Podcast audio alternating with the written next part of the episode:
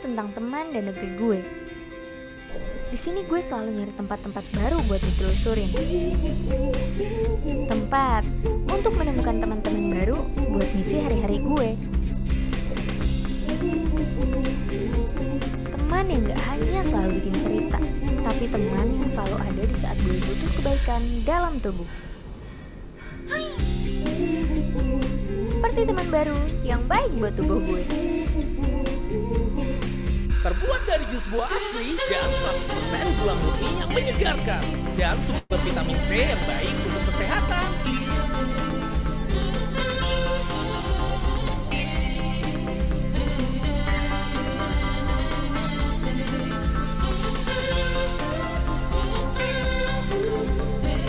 Temukan teman-teman lo yang baik buat kesehatan lo. I'm Coco, Trans the New You. Halo, jumpa lagi dengan saya Stevira Fael di Christmas Recipe. Kali ini saya akan buat yang segar-segar, yaitu Fruit Sunset Slushy. Yuk langsung aja kita buat. Saya menggunakan Inaco Aiyam Coco rasa mangga dan juga Inaco Aiyam Coco rasa leci. Aiyam Coco minuman yang terbuat dari jus buah dengan potongan nata de coco seru. Aiyam Coco mengandung vitamin C yang bisa bantu juga daya tahan tubuh kalian. Dan kita bisa langsung buat slushy dari sini. Saya udah bekukan dulu ya keduanya. Dan kita bisa langsung tuangkan ke dalam gelas saji. Dan untuk efek sunsetnya kita tambahin warna merah. Setelah itu kita akan tambahkan potongan mangga yang sudah kita potong tadi. Kita tambahkan dengan irisan jeruk nipis. Dan ditambahkan dengan bunga-bunga segar. Nah ini dia, Fruit Sunset Slushy sudah siap untuk disajikan. Selamat mencoba. Ayo masuk ke dunia Inaco. Mini jelly dibuat dengan jus buah dan gula asli. Ada nata de coco-nya. Inaco mini jelly, jelinya kita semua. Ayo masuk ke dunia Inaco. Mini jelly dibuat dengan jus buah dan gula asli. Ada nata de coco-nya. Inaco mini jelly, jelinya kita semua. Ayo masuk ke dunia Inaco. Mini jelly dibuat dengan jus buah dan gula asli. Ada nata de coco-nya. Inaco mini jelly, jelinya kita semua. Ayo masuk ke dunia Inaco. Mini jelly dibuat dengan jus buah dan gula asli. Ada nata de coco-nya. Inaco mini jelly, jelinya kita semua. Assalamualaikum warahmatullahi wabarakatuh. Salam sejahtera bagi kita semua. Shalom, Om Swastiastu, Namo Buddhaya, salam kebajikan. Selamat siang teman-teman semuanya. Sebelumnya, mari kita sapa tamu penting kita pada hari ini. Kepada Ibu Mardian Ratnasari, SEMSC, CCFA selaku manajer kemahasiswaan Sekolah Tinggi Manajemen PPM. Kepada Ibu Popi Rianti Kemala, MPT Psikolog, selaku staf pembinaan Sekolah Tinggi Manajemen PPM. Kepada Kang Muhammad Syafiq, selaku Ketua Divisi SAC BUMN PPM School of Management, serta kepada Bapak Ibu dosen Sekolah Tinggi Manajemen PPM yang hadir pada hari ini. Selamat datang juga kepada para pembicara kita kali ini, yaitu Pak Ihsan, selaku CEO Founder dari Evapora.id, dan juga CEO dari Ilva Travel, serta Kak Esther, selaku owner dari Thousand Boxes ID. Saya ucapkan terima kasih kepada seluruh peserta yang sudah mau meluangkan hari liburnya untuk lebih produktif lagi. Dan tak lupa saya ucapkan selamat datang kepada seluruh peserta Challenge JISTalk 7. Perkenalkan, saya Dina Nilam selaku MC dan pemandu rangkaian acara Talkshow JISTalk 7. Social media is a new business method. Sebelum kita lanjut, mengingatkan kembali kepada seluruh peserta, dimohon untuk menyalakan kamera dan mematikan mikrofon.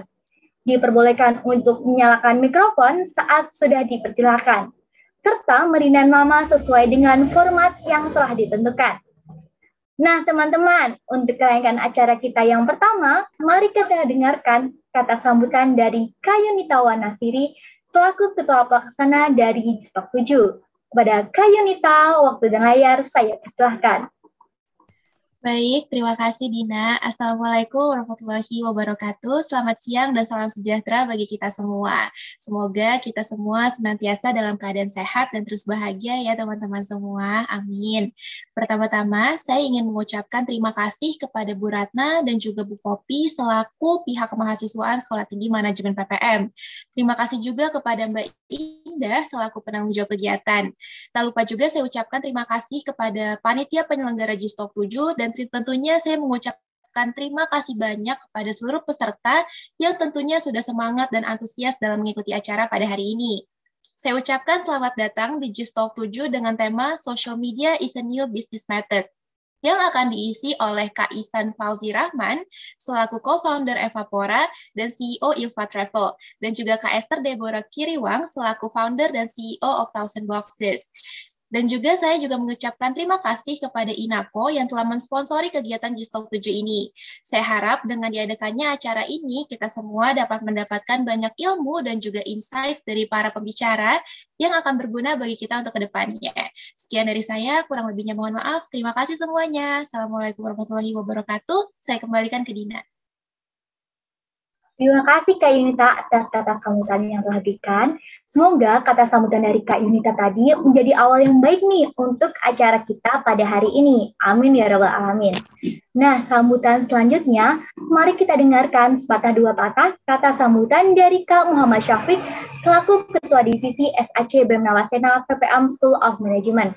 Kepada Kak Syafiq, waktu dan room saya persilahkan.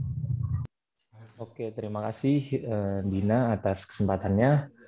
Sebelumnya saya mengucapkan selamat datang dan terima kasih kepada seluruh peserta dan juga pembicara kita pada hari ini, yaitu Kak Ihsan dan juga Kak Esther. JISTalk ini diadakan yang bertema Social Media is a New Business Method, dengan harapan diadakannya JISTalk ini dapat membantu teman-teman peserta semua yang ingin menjalankan bisnis melalui sosial media bisa terbantu dengan materi yang diberikan oleh pembicara kita pada hari ini. Dan sekian dari saya, semoga acara berjalan dengan lancar dan terima kasih. Kembalikan ke Dina. Oke, terima kasih Kak Syafiq atas kata sambutan yang telah diberikan. Sambutan selanjutnya, mari kita dengarkan video sambutan dari Ibu Mardian Ratnasari, SEMSC, CCSA, selaku manajer kemahasiswaan Sekolah Tinggi Manajemen PPM. Kepada operator dipersilakan untuk menampilkan video sambutan.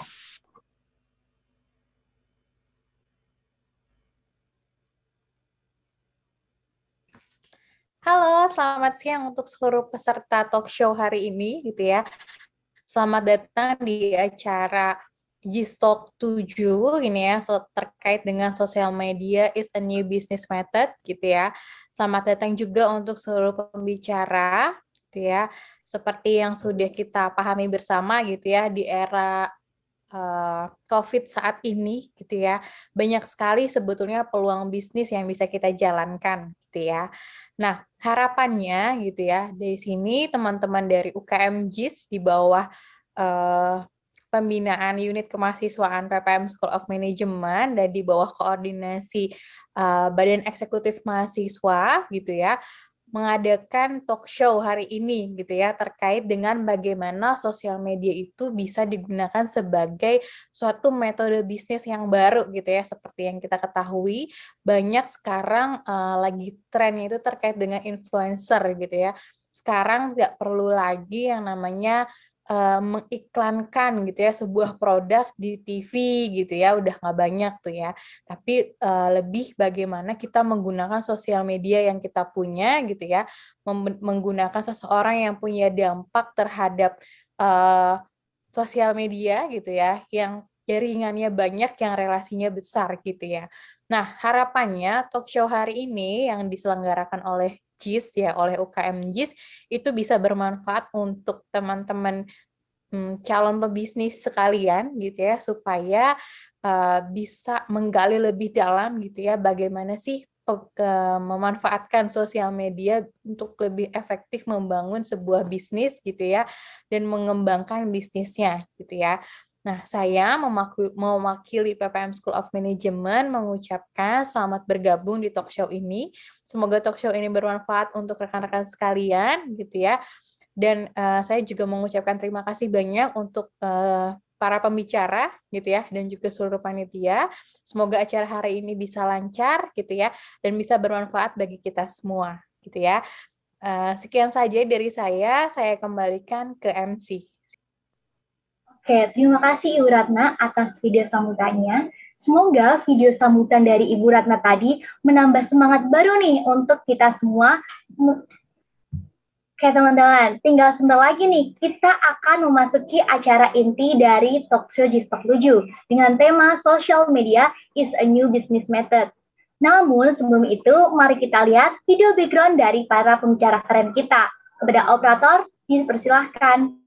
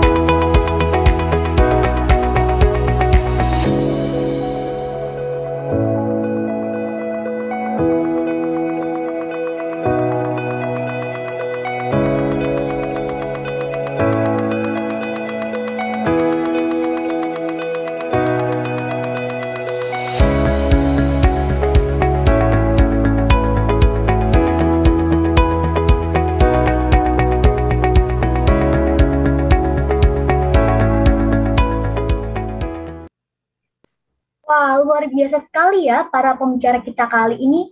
Udah gak sabar nih denger cerita keren-keren dari mereka hingga bisa sampai di titik sekarang.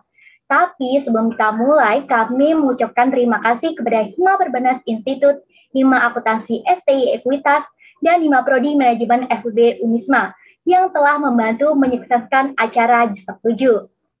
Nah teman-teman, kata para panitia ini akan ada fun fact nih. Kira-kira apa ya? Boleh dong Kak di-spill?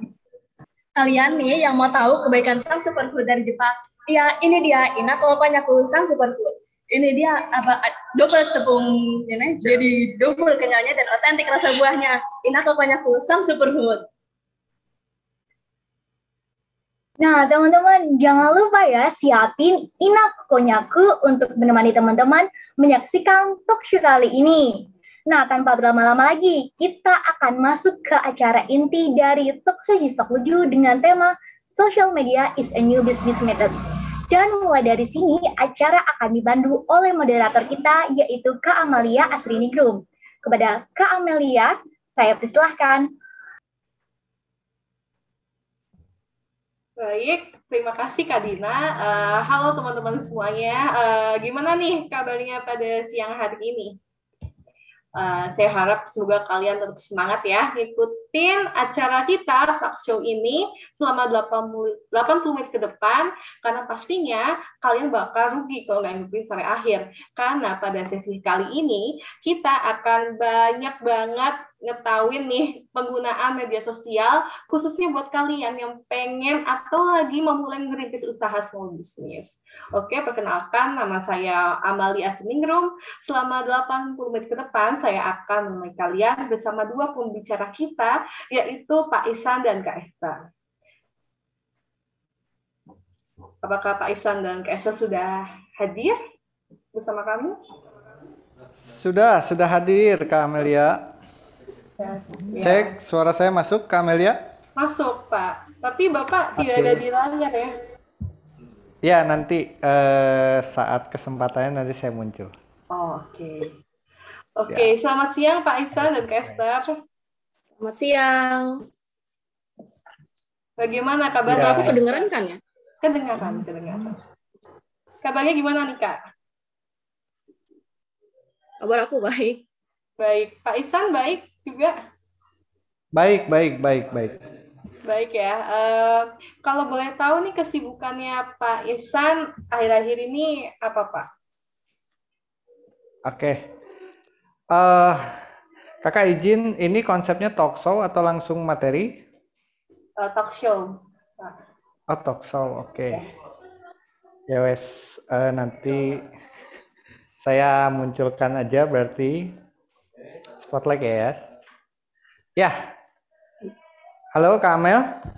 Iya Pak, halo. Ya. Kesibukan saya hari ini...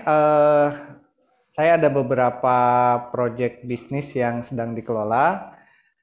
Ada yang startup untuk learning ya, learning management, Evapora ini di background saya. Terus ada juga ya travel saya sedang menjalankan juga, terus perusahaan IT developer juga kita sedang kembangkan juga. Jadi ada beberapa yang sedang saya jalankan sekaligus. Oke, kalau Kak Esther kesibukannya apa Kak? Akhir-akhir ini kalau untuk Thousand Boxes kita lagi ada mau produk baru. Soalnya kan lagi kan udah mau lebaran, jadi kita harus mulai panik nih. Develop juga mau launching produk baru. Juga kita juga ada rencana mau ada kolaborasi juga sama beberapa brand dan juga aku kan ada bisnis yang lain juga. Jadi setiap setelah Thousand Boxes kelar, aku ada ngerjain bisnis namanya Miss Buku. Itu tentang rekasan buku dan juga kita juga akan ada kolaborasi juga. Jadi kesibukanku kurang lebih segitu sih. Baik ya, cukup sibuk ya Pak Ihsan dan Kak Esther nih. Pokoknya Pak, tetap semangat ya, apalagi ini sekarang zaman-zaman pandemi Covid ya. Semoga kita tetap bisa jaga stamina gitu ya. Oke, baik Pak Ihsan, boleh Bapak ceritakan nggak sebenarnya nih Evapora.id dan Ilva Travel itu apa sih Pak sebenarnya Pak? Oke. Tadi ya, sejak pandemi kemarin di bulan Juli lah, saya bersama founder saya, Mas Aris Diansyah, mendirikan sebuah learning platform ya, Evapora.com. Ini kami saat ini punya 70.000 member lebih, di mana kita mengadakan event pembelajaran untuk UMKM di seluruh Indonesia ya. Jadi pernah kami mengadakan Zoom webinar, isinya bisa sampai 10.000 peserta untuk UMKM dan itu gratis ya. Dan itu juga kami promosinya tanpa iklan melalui sosial media, salah satunya juga kolaborasi bersama para expert yang saat ini fokus atau concern terhadap pendidikan terhadap UMKM di Indonesia. Kalau travel ya travel perjalanan wisata ya, khususnya wisata muslim, karena pandemi ini ya kita baru mau mulai nih kalau terkait travel ya. Jadi dua sisi bisnis itu yang hari ini sedang kita geluti. Begitu Kak Amalia. Oke, jadi kalau yang untuk Ilva Travel ini sempat tertunda gitu ya Pak ya, menurut saya ya. Karena ya, kita karena pandemi kan nggak boleh berterbangan ya, nggak boleh ada penerbangan ke Saudi ya, terus ya stop lah, usahanya stop selama 2 tahun terakhir ini karena kebijakan dalam dan luar negeri. Lalu ya di pandemi ini saya malah bikin startup untuk pendidikan untuk UMKM namanya Evapora ini. Oke, ini cukup menarik ya Pak ya, pendidikan untuk UMKM. Jadi sebenarnya apa sih Pak yang melatar belakangi Bapak untuk membangun startup Evapora ini gitu? Ya, saat ini kan di Indonesia katanya ada 60 juta UMKM. Dan tentunya yang mendapatkan akses pembelajaran, mungkin bagi teman-teman yang hari ini kuliahnya di Fakultas Ekonomi, banyak literasi yang masuk untuk persiapan Anda menjadi pebisnis. Tapi bagi teman-teman di lapangan ya mungkin skala-skalanya mikro, terus ada juga yang mungkin di atas mikro dengan omset-omset tertentu, mereka tidak punya akses untuk belajar tentang persiapan bisnis itu sendiri. Padahal jika kita sadari bahwa mempelajari ilmu bisnis itu penting supaya kita sukses di bisnis tersebut ya.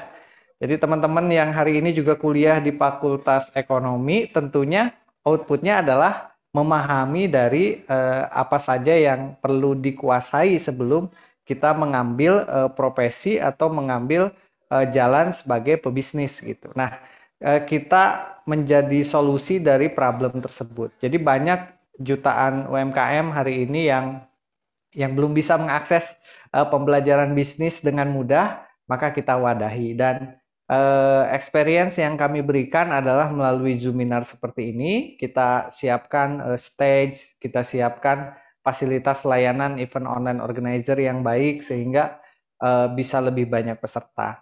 Dan itu kita adakan gratis ke Amalia. Jadi saat ini ya kita kurang lebih ada 100 sampai 150 kali webinar itu gratis. Kemarin dihadiri Pak Sandiaga Uno, itu udah pernah juga ngisi di kita, terus Pak Teten Mas Duki ya, Menteri Koperasi dan UMKM, terus tokoh-tokoh expert yang ya ahli digital marketing, semua para expert itu minta untuk mengisi di Evapora karena value kita adalah berbagi kepada teman-teman UMKM. Jadi udah lebih dari 100 webinar kita adakan dengan volume peserta ya pernah sampai 10.000 orang. Kak Amalia bisa bayangkan webinar seperti ini yang join itu 10.000 orang. Mungkin hari ini yang join berapa tadi? Ada 90-an ya. Nah, itu kita adakan sampai 10.000 orang, teman-teman UMKM, secara online, bisa seminggu sekali, bisa seminggu 2 kali, itu macam-macam. Seperti itu, Kak Amalia. Banyak ya, Pak, ya. Saya terkejut 10.000 orang gitu ya. Menarik sekali, yeah. Pak.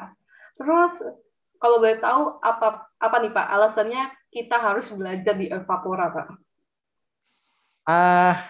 Begini, Kak Amelia, kalau diizinkan, saya sebenarnya sudah siapkan presentasi PowerPoint ya.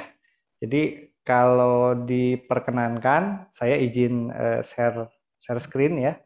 Jadi saya coba sampaikan 5-15 menit mungkin Kak Amelia kalau boleh, baru mungkin nanti ada tanya jawab lebih detail. Jika diizinkan Kak Amelia, apakah boleh? Boleh, silakan Pak. Boleh ya? Oke. Biar lebih ini ya. Jadi kita akan lebih ke tajuk utama kita ya, bahwa kita akan menjadikan sosial media sebagai metode bisnis kita yang baru. Tapi sebelum ke sana,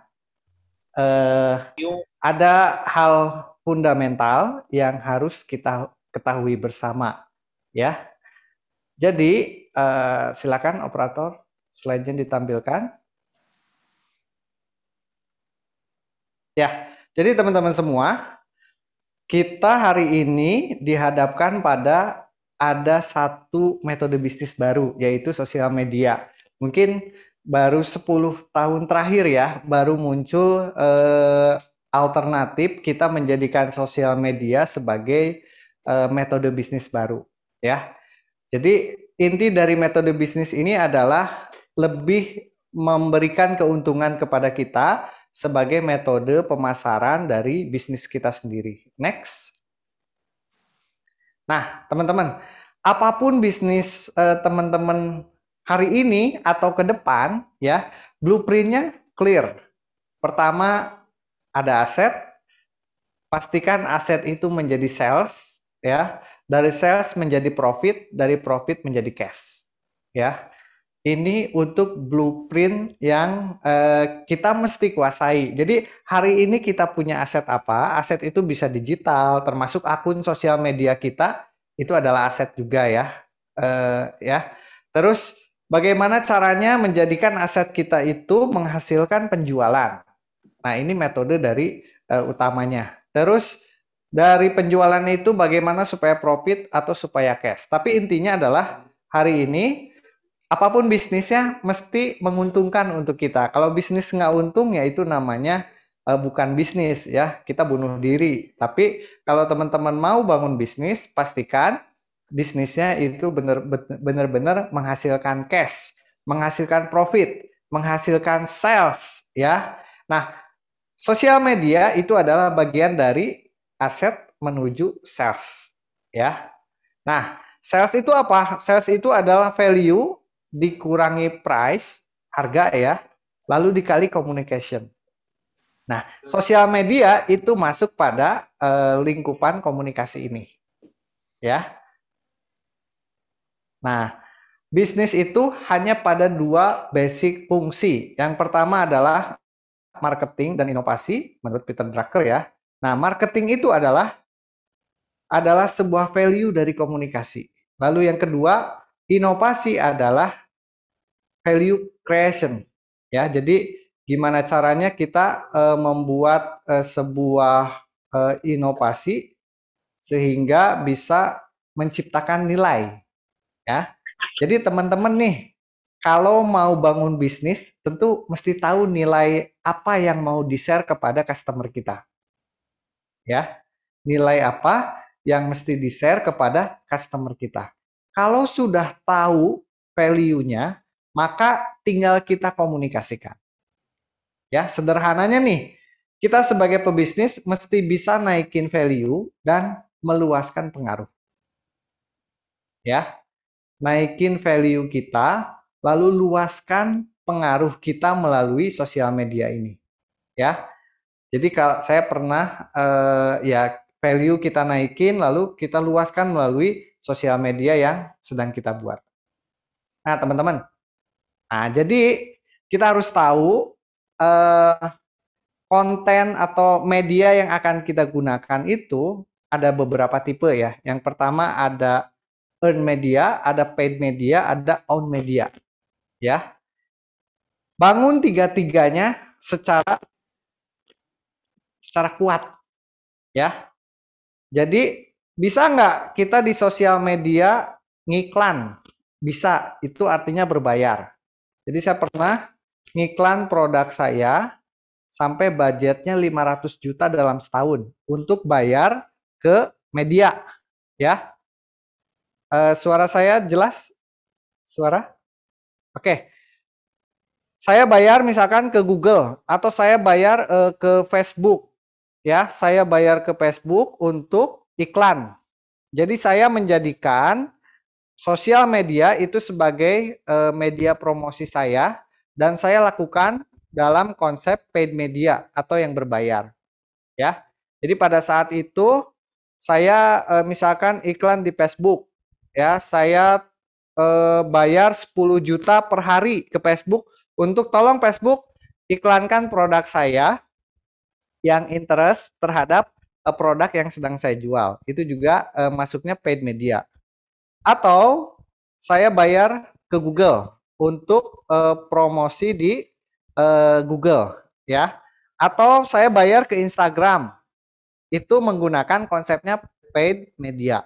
Kalau own media itu adalah sosial media channel kita. Nah, ini yang kita miliki, ya.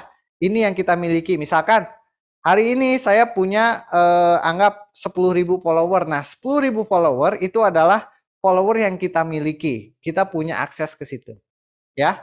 Lalu kita punya website, mobile site dan lain sebagainya. Lalu earn media. Nah, ini teman-teman yang mesti kita kuasai, ya. Earn media itu seberapa banyak konten kita di-share oleh orang lain. Seberapa banyak konten kita di-repost oleh orang lain atau di-review yang baik tentunya, ya. Nah, bagaimana caranya sekarang kalau kita bikin bisnis? Kalau kita bikin bisnis itu bisa betul-betul engage-nya bagus gitu, ya. Supaya lebih irit tentunya, ya tadi gimana caranya kita bikin konten yang itu bisa lebih luas materinya gitu, ya. Misalkan lebih luas jangkauannya, ya, sesuai rumus tadi.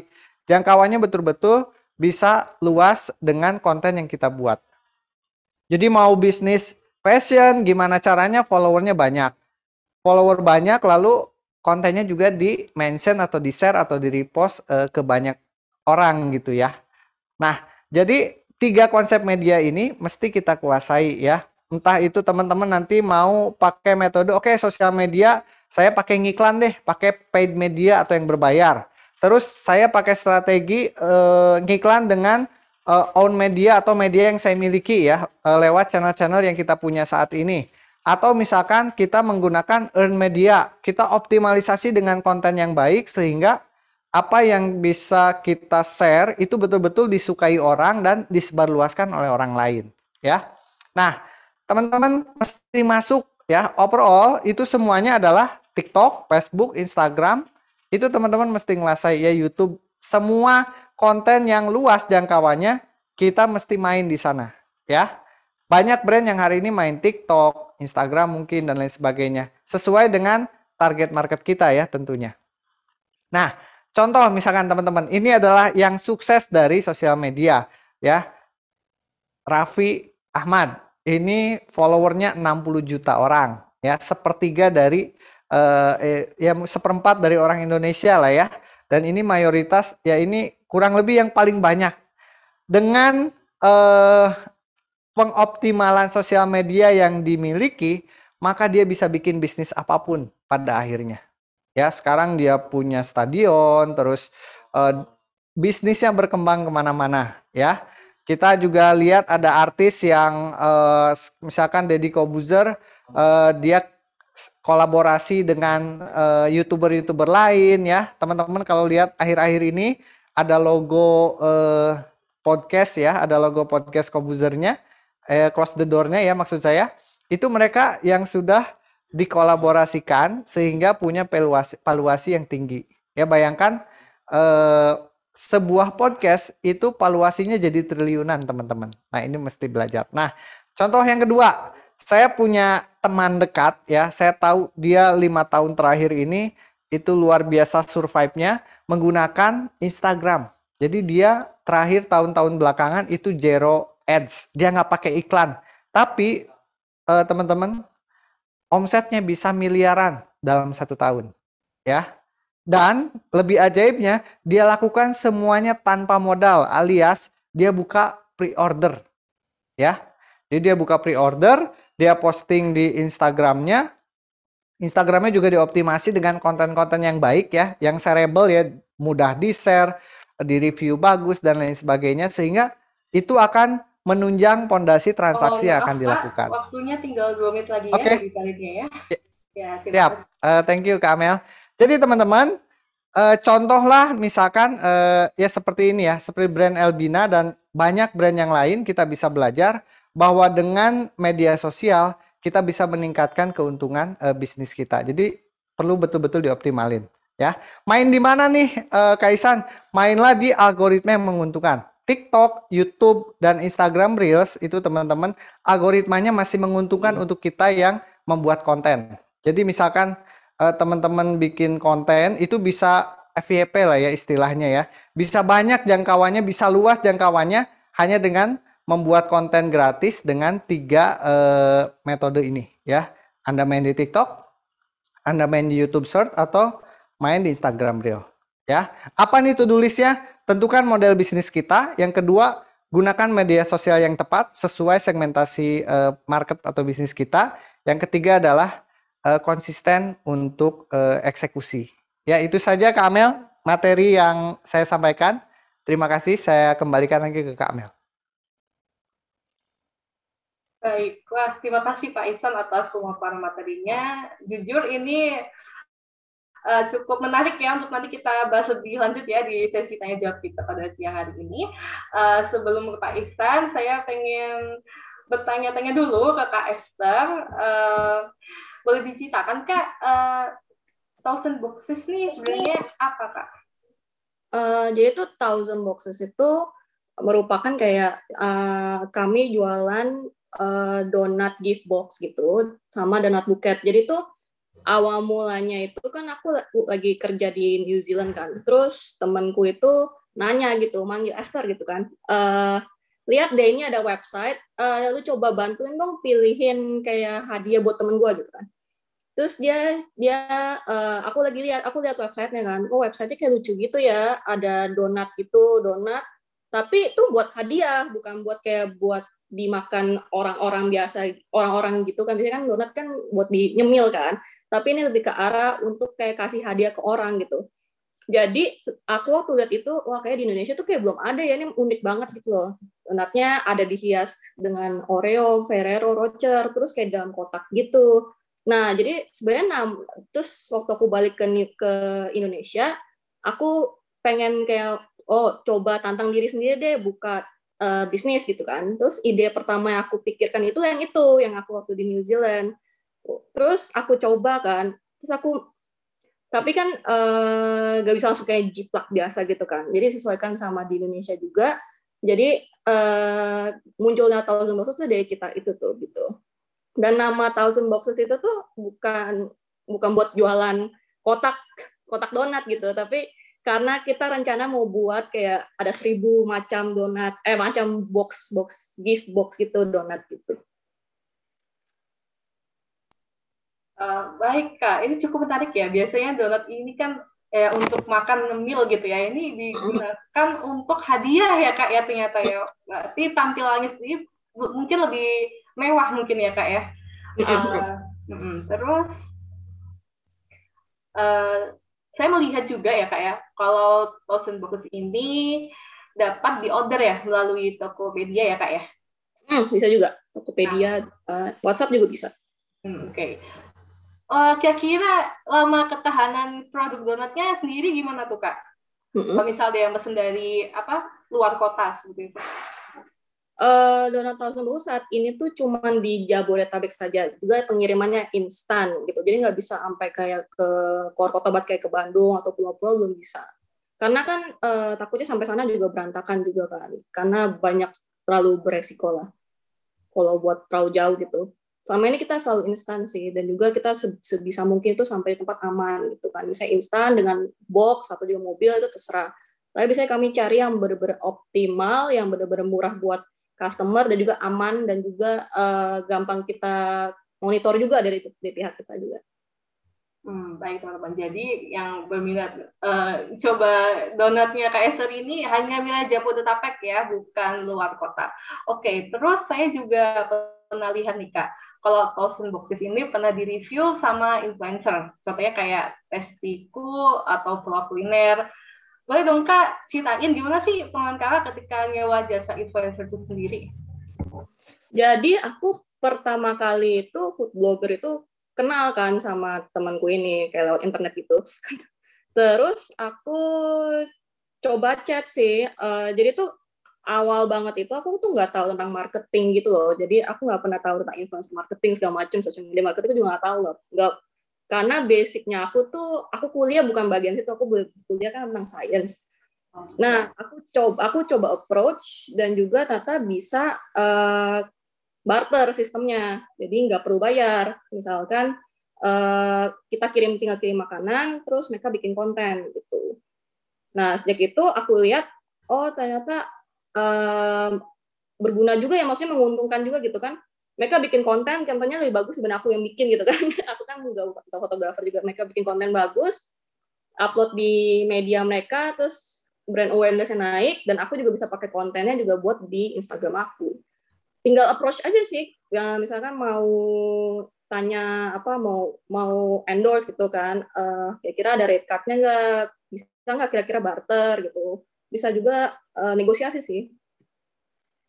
Oke, saya juga baru tahu ya ternyata influencer ini bisa di sistem barter ya, kayak saya pikir bisa. Selalu dengan biaya seperti itu kan. Nah ini teman-teman yang di sini nih barangkali yang small business ini bisa dicontoh nih caranya Kak Esther gitu. Jadi apalagi small business ya Kak, ya kan modalnya kan pasti belum sebesar apa ya, bisnisnya sudah stable gitu maksudnya ya. Nah terus berarti menurut Kakak sendiri itu seberapa efektif Kak engagement-nya setelah direview gitu oleh influencer gitu kok terhadap bisnis Kakak sendiri? Tergantung gue sih, kalau aku ada beberapa yang maksudnya nge-efek banget gitu ya, misalnya follow naik gitu, atau enggak tiba-tiba ada yang ngechat banyak, oh ya gue dapet reference dari vlogger ini misalkan gitu. Ada yang juga enggak, ada yang juga kayak enggak ada sama sekali follower, enggak ada juga yang gitu. Semua tergantung sih, tapi waktu aku pernah naik, karena aku juga sebagai pelaku bisnis yang baru banget gitu, juga kayak sayang kan, maksudnya duitnya kalau dipakai buat influencer 1 juta gitu, atau 3 juta buat IG story kan sayang banget ya, aduh cuma dipromosi 10 detik gitu kan sedih juga kan ya. Tapi aku pernah ikut online course gitu, waktu yang narasumbernya Jessica Lin itu apa, foundernya Deka Group ya, Everwhite, Everglow. Terus dia bilang kalau influencer gitu promosi apa, endorse gitu, emang sifatnya jangka panjang gitu loh. Jadi nggak bisa langsung balik modal, tapi itu kontennya mereka tuh kita bisa pakai lagi. Jadi kan kalau dari experience aku misalnya endorse food blogger A gitu kan, mereka tuh nggak mungkin bikin konten cuma satu foto doang gitu, biasanya mereka bikin konten kayak 4, 5 foto atau kadang ada videonya gitu kan. Biasanya aku post berkali-kali gitu, biasanya seminggu ada postnya dia ada 2 kali, terus minggu depannya mungkin sharing video lagi, videonya dia. Jadi apa ya, balik modalnya kayak pelan-pelan dan juga jangka panjang. Oke, jadi dapat disimpulkan jangka panjangnya itu yang penting ya Kak ya, untuk membangun keberlangsungan bisnis kita gitu, supaya lebih dikenal oleh customer. Oke, kita balik lagi ke Pak Ihsan. Pak Ihsan, saya mau bertanya nih Pak. Jadi tadi kan yang saya tangkap tadi pelatihan untuk UMKM gitu ya Pak ya? Evapora.id. Ya, Kak Mel, jadi ya dari Juli kemarin kurang lebih sudah 100 webinar lebih ya. Kadang kita juga diajak kolaborasi dengan BUMN, terus dengan stakeholder ya, ada brand-brand yang punya value sama, mengedukasi UMKM, maka kita adakan kolaborasi kayak gitu. Jadi yang kita edukasi UMKM dengan materi-materi yang terkait bisnis ya, apakah itu marketing atau finance dan materi-materi lain yang berkaitan dengan peningkatan bisnis dari UMKM itu sendiri. Oke, jadi misalkan bukan UMKM nih Pak, misal pebisnis pemula atau jangan gitu deh, misal mahasiswa gitu, itu bisa nggak sih Pak mengakses apa ya materi Evapora itu sendiri? Iya, itu bisa. Jadi silakan klik evapora.com. Itu rekamannya ada di situ semua. Dan ya kurang lebih ada yang sekarang udah diposting lebih dari 50-an lah. Dan hari ini ya kami aktif misalnya gini, nanti malam kami tadi pagi kami ada webinar bersama Pak Hasnu Suhaimi ya, ex CEO dari XL Axiata. Ya, provider XL ya. Beliau sharing tentang leadership dan belajar cara mentransformasi sebuah perusahaan.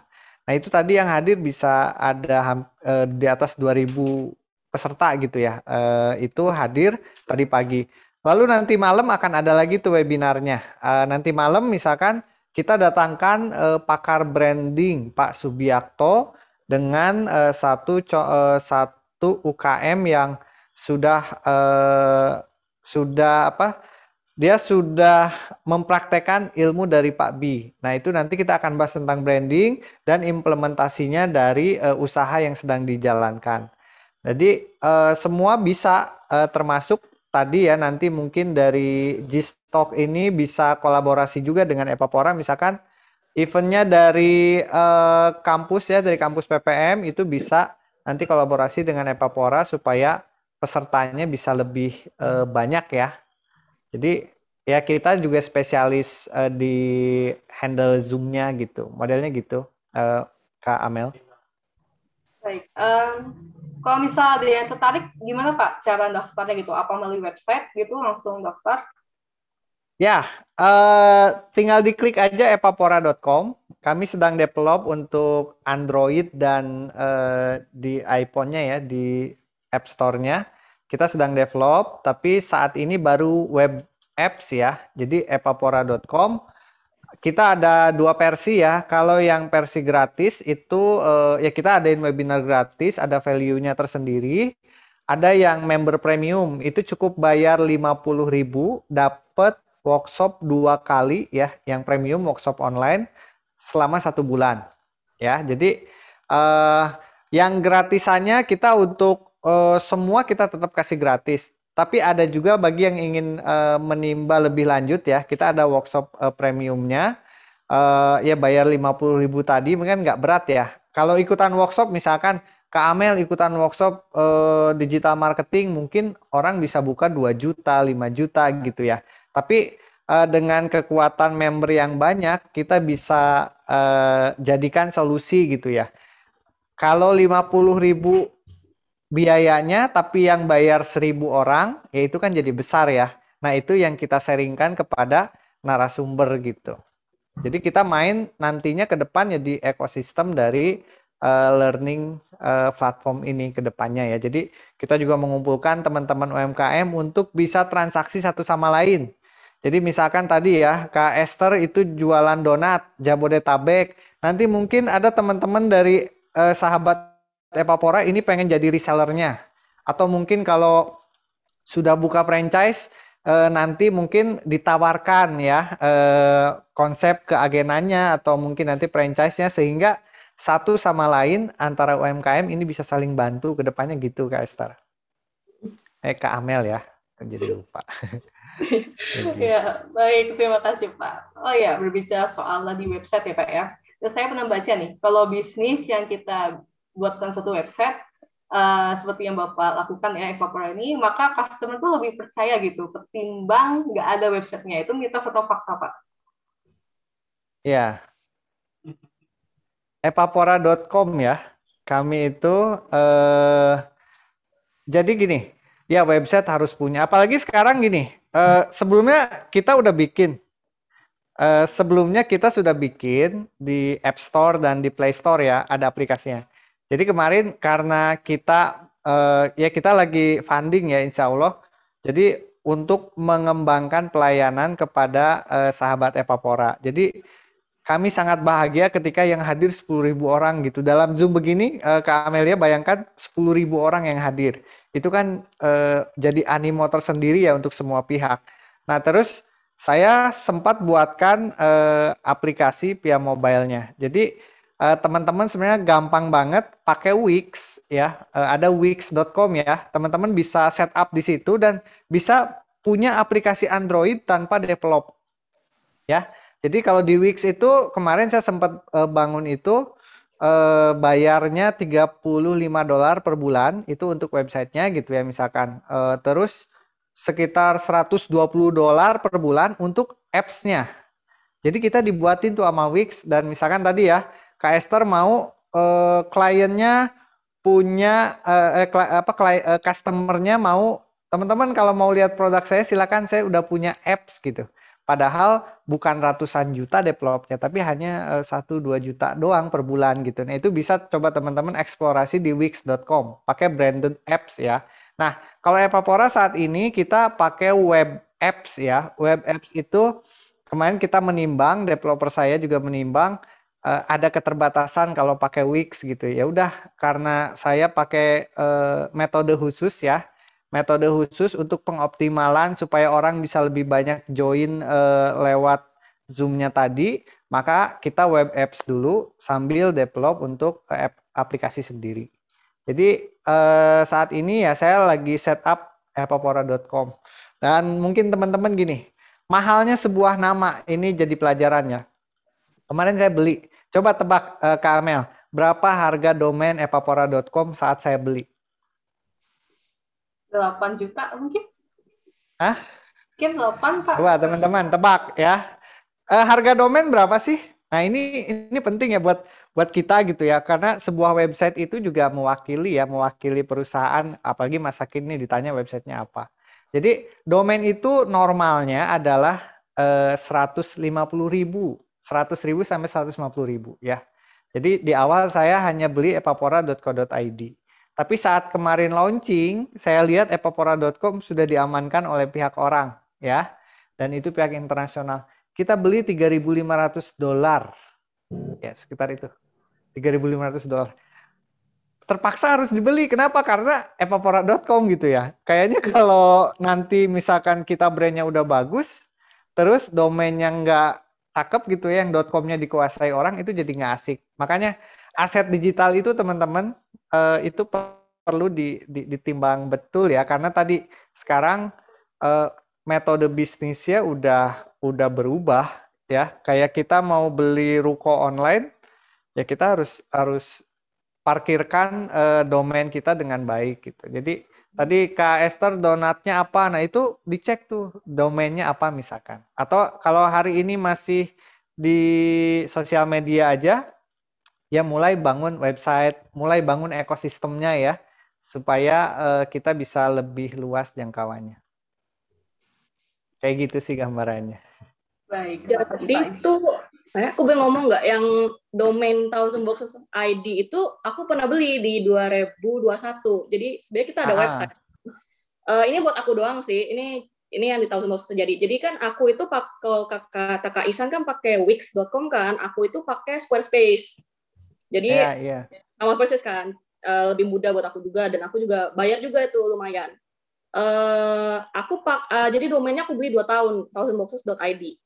Lalu aku pakai Squarespace juga kan buat pengen template juga, terus pakai domainku juga nggak usah ada merek-merek Squarespace juga kan, jadi kan pengen benar-benar premium subscription gitu. Di aku itu cuma dipakai buat display sih, jadi misalkan about us gitu kan, ada foto-foto cantik-cantik gitu ya. Itu aku cuma pakai setahun, ini cuma pengalaman aku doang sih, tapi tergantung masing-masing bisnis juga. Jadi habisnya itu tuh di Februari ini 2022. Tapi aku nggak lanjutin kenapa? Karena waktu itu kan pembayarannya itu yang ada di Squarespace itu cuma pakai PayPal. Jadi di aku itu nggak orang-orang kan di sini kan nggak bisa kayak maksudnya beli itu kan nggak enak gitu pakai PayPal. Jadi makanya sejak itu aku sementara berhenti dulu website karena kan websitenya sendiri domainnya nggak mahal tapi subscription dari Squarespace-nya mahal. Ya kadang-kadang begitu dulu. Makanya aku lebih pilih mungkin duitku sementara ini ditaruh banyaknya mungkin di Tokopedia gitu kan, maksudnya e-commerce gitu. Tapi kalau misalnya buat in terms of tadi Kak Amalia bilang fakta atau mitos gitu ya, ini bisnis jadi legal atau enggak gitu, aku bilang website itu bikin orang jadi percaya, lebih percaya memang. itu. Jadi fakta ya, kesimpulan. Ya, fakta mitos kali ya, tergantung. Tapi apalagi akun media sosial juga itu mesti punya ya. Jadi kemarin saya ketemu influencer ya. Jujur saya sendiri sih jarang main di medsos, tapi saya lebih ke bisnisnya langsung. Misalkan saya punya produk A, ya udah. Kalau saya aliran ngiklan ya tadi kan metode promosi macam-macam. Ada yang pakai influencer, ada yang ya udah kita bayar ke Facebooknya untuk ngiklan. Nanti Facebook yang promoin. Nah kemarin saya ketemu artis lah ya gitu, ketemu artis. Terus yang dia tanya tuh, karena main bisnis dia itu adalah pengoptimal sosial media, dia tanya, Mas Ihsan, akun Instagramnya mana? Aduh, saya terakhir posting tahun lalu, saya bilang, ini, terus yang brandnya mana? Untung kalau brand saya ada tim yang nyiapin ya, jadi ini ada kok followernya ada 10.000, jadi nggak malu-malu banget lah gitu. Jadi bagi sebagian orang, punya akun di medsos, apalagi kalau udah centang biru, itu bisa meningkatkan trust gitu ya. Nah itu tergantung bisnisnya. Benar tadi kata Kak Esther, saya bikin domain atau bikin website itu hanya untuk display. Ya, saya juga sempat bikin website travel pada saat itu juga hanya untuk display. Jadi saya bayar ke Google nih 500 juta untuk iklan dalam setahun ya. Dari 500 juta itu nanti Google ngasih tahu yang mau travel, ini ke travelnya Ilva Travel tadi gitu. Nanti diarahin ke website. Dari website itu nggak transaksi di situ, tapi transaksinya tetap ke kantor. Jadi website hanya untuk display aja, istilahnya gitu. Oke, baik ya. Ini bagi teman-teman yang hadir di sini ya, terutama masih banyak yang mahasiswa nih, ilmu yang baru nih Pak dan Kak Esther ya. Jadi kalian kalau memang ada bisa lagi bikin bisnis gitu ya, kalau ada anggaran lebih gitu boleh dibikin websitenya supaya customer tuh lebih trust gitu istilahnya ke kalian gitu ya. Terus saya pengen bertanya nih ke Kak Esther, saya lihat ya Kak ya nge-scroll TikToknya Thousand Boxes nih, menurut saya kontennya menarik gitu Kak, bahkan like-nya juga sampai ribuan gitu Kak, keren banget Kak. Kalau boleh tahu nih Kakak bikin kontennya nih sendirian atau ada tim konten suatu tim gitu Kak? Awal aku sendiri kan, masih belum maksudnya belum ada timnya kan, karena kan semuanya aku masih sendiri, belum ada budgetnya juga. Sekarang udah ada timnya sih, jadi aku cuma paling kasih ide, aku ada ide ini, tinggal nanti teman-teman tim aku bantu eksekusi gitu sih. Oke, terus cara mencari idenya gitu Kak, gimana Kak? Apalagi kan namanya kita bermain di media sosial kan harus selalu upload kontennya kan rajin gitu ya Kak ya, nggak boleh sekarang upload nanti mut-mutan deh, nanti aja ngupload lagi gitu. Itu gimana Kak brainstormingnya gitu? Kalau aku sih biasanya kalau apa yang kita lihat menarik di orang lain juga mungkin juga bisa menarik juga.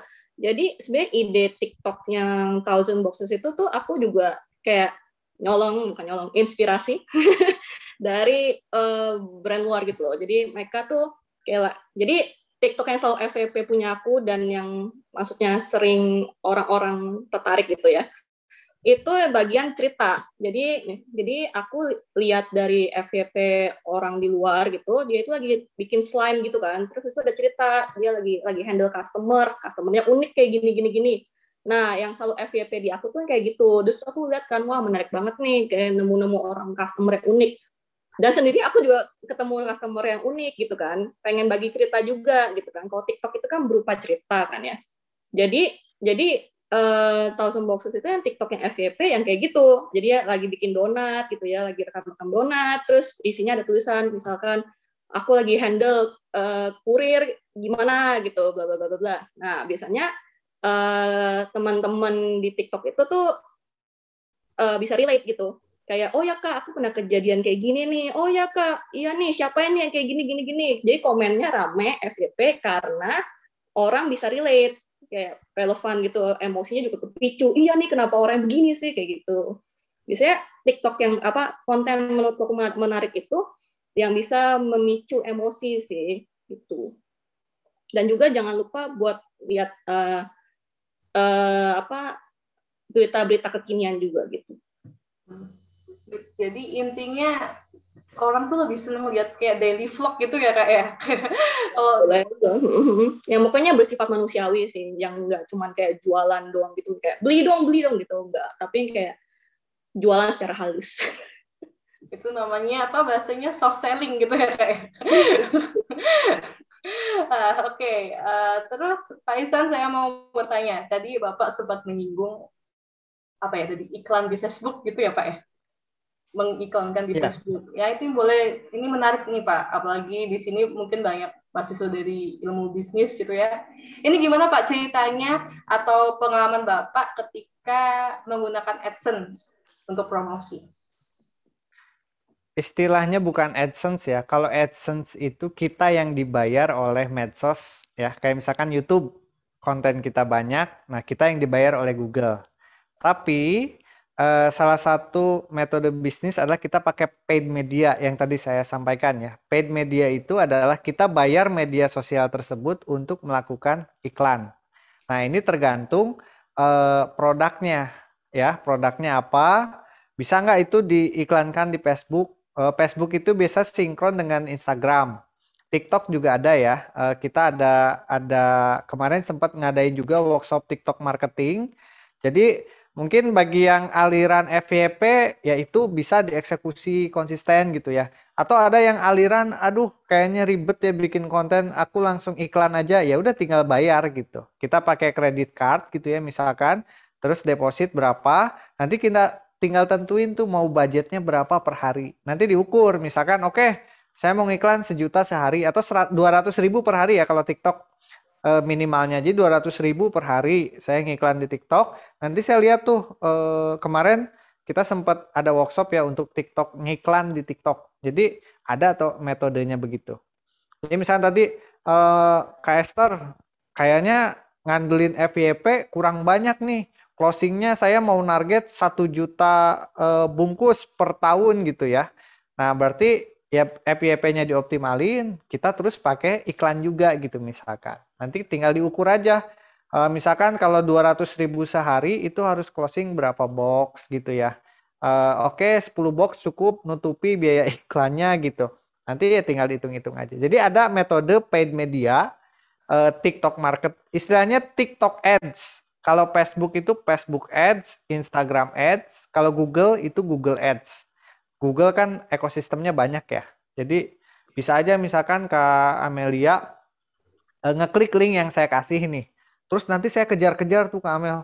Buka YouTube, iklan saya muncul di Kak Amel. Terus buka berita, iklan saya muncul di Kak Amel. Itu bisa ada istilahnya retargeting ya, jadi ditarget ulang. Kita ngejar-ngejar dengan tujuan tertentu itu bisa. Jadi ada metodenya dan teman-teman mesti bisa kuasai. Jadi ya organik keren itu, bahkan organik itu bisa mereduksi cost. Jadi nggak perlu keluar banyak untuk biaya iklan.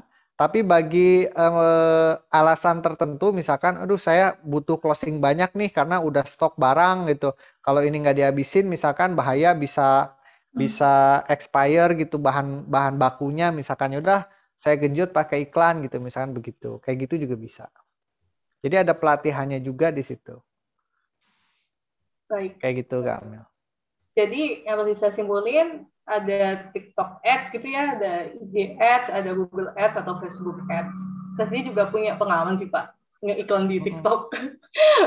Dan itu, tapi kalau Bapak tadi kan bilangnya 200.000 ya minimal. Tapi kalau saya coba-coba waktu itu,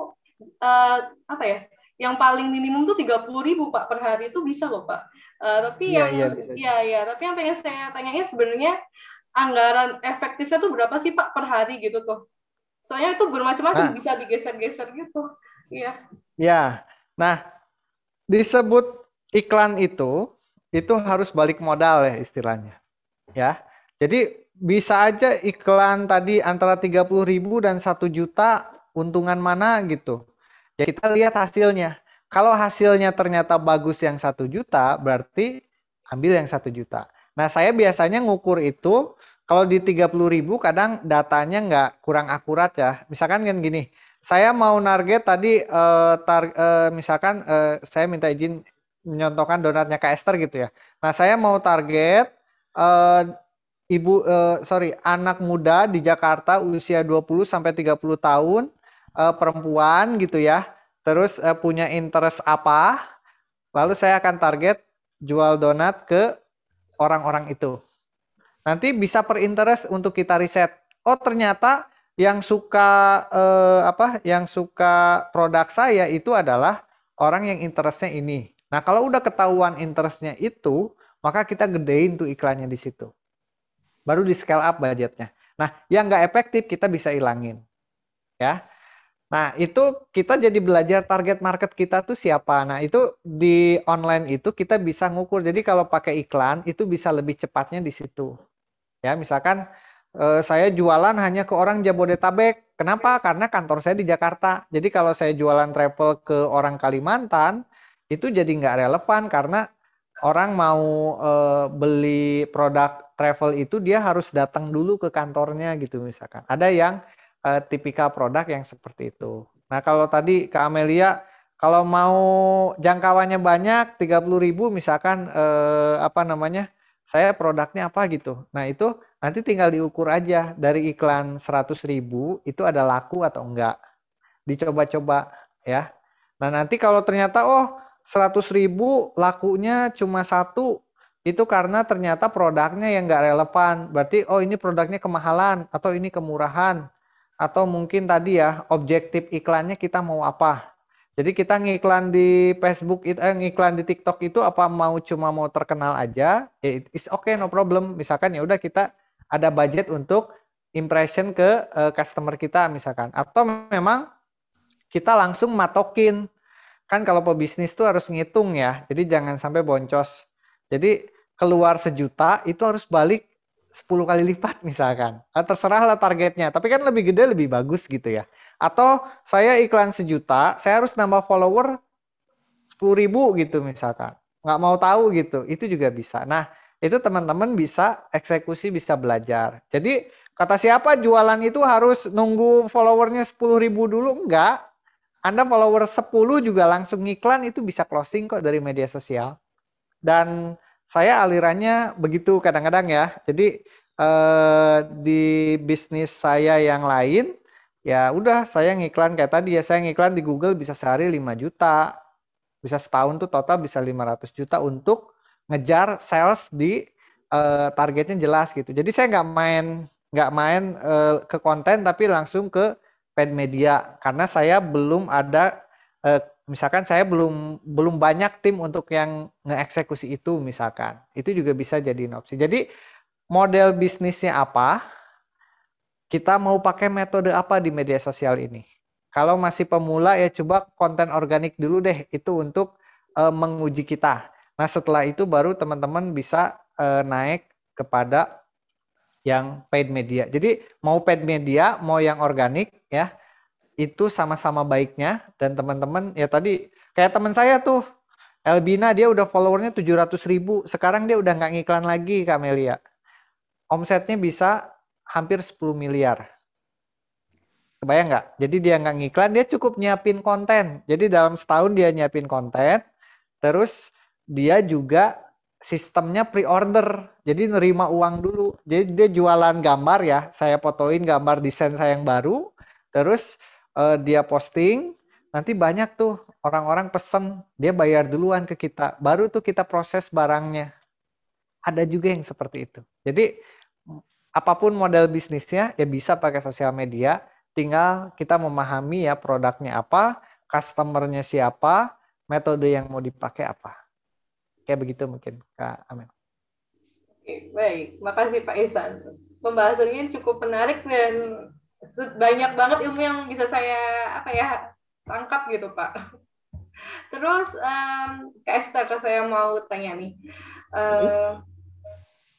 menurut Kakak seberapa penting sih kita di era industri 4.0 ini dalam promosi menggunakan media sosial? Aku bilang sih media sosial tuh ngebantu banget sih. Jadi kan awal aku kan di Instagram gitu kan juga sesuai dengan Kak Ihsan ngomong tentang ads gitu. Aku biasanya kayak gitu juga persis. Jadi aku coba-coba gitu kan, yang nggak ngefek jadi ilangin gitu, terus fokusin sama yang benar-benar target gitu kan.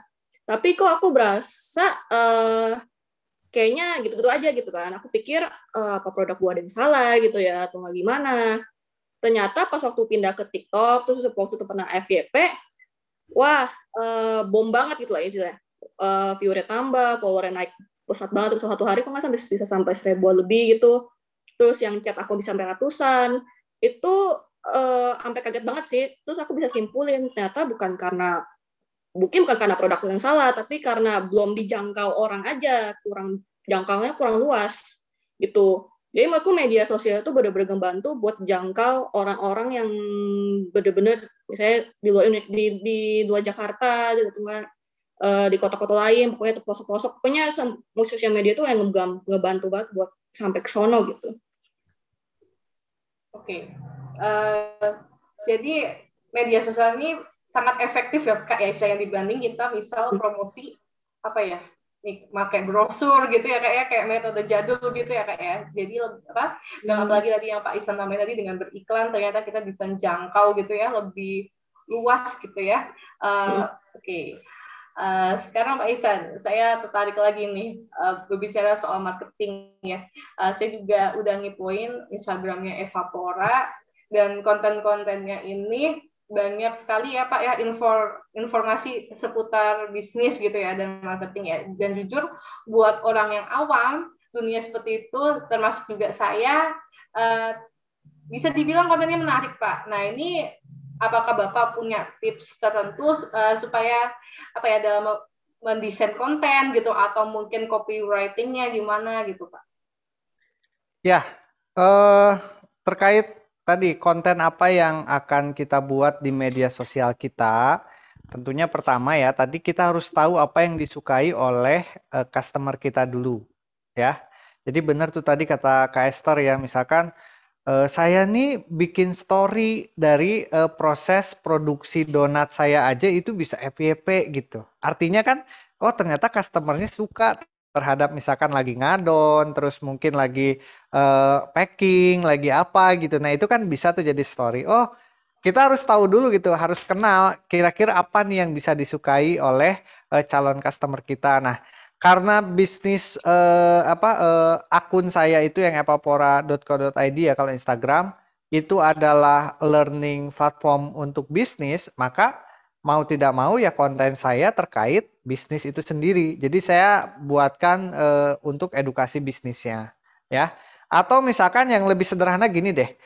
Gimana caranya di konten kita itu bisa mengedukasi orang terhadap produk yang akan kita jual. Walaupun kita nggak langsung jualan secara hard selling gitu misalkan. Ya kayak tadi ya. Kak Esther tuh contoh yang sangat real dan itu inspiring buat kita ya. Jadi ternyata menjual brand donat itu bisa cukup dengan kita mendokumentasikan mengadon aja kok bisa jadi banyak ya penontonnya. Ya itulah sosial media dan itu yang harus kita manfaatkan. Ya ada juga postingan kami yang ada bisa berapa ribu yang lihat gitu ya. Itu karena konten kita itu relate dengan apa yang disukai atau dibutuhkan oleh customer kita ya. Nah saat ini saya ada tim untuk handle kontennya. Jadi saya hanya kasih garis besar. Ini garis besarnya ya, edukasi teman-teman terkait isu-isu bisnis ya.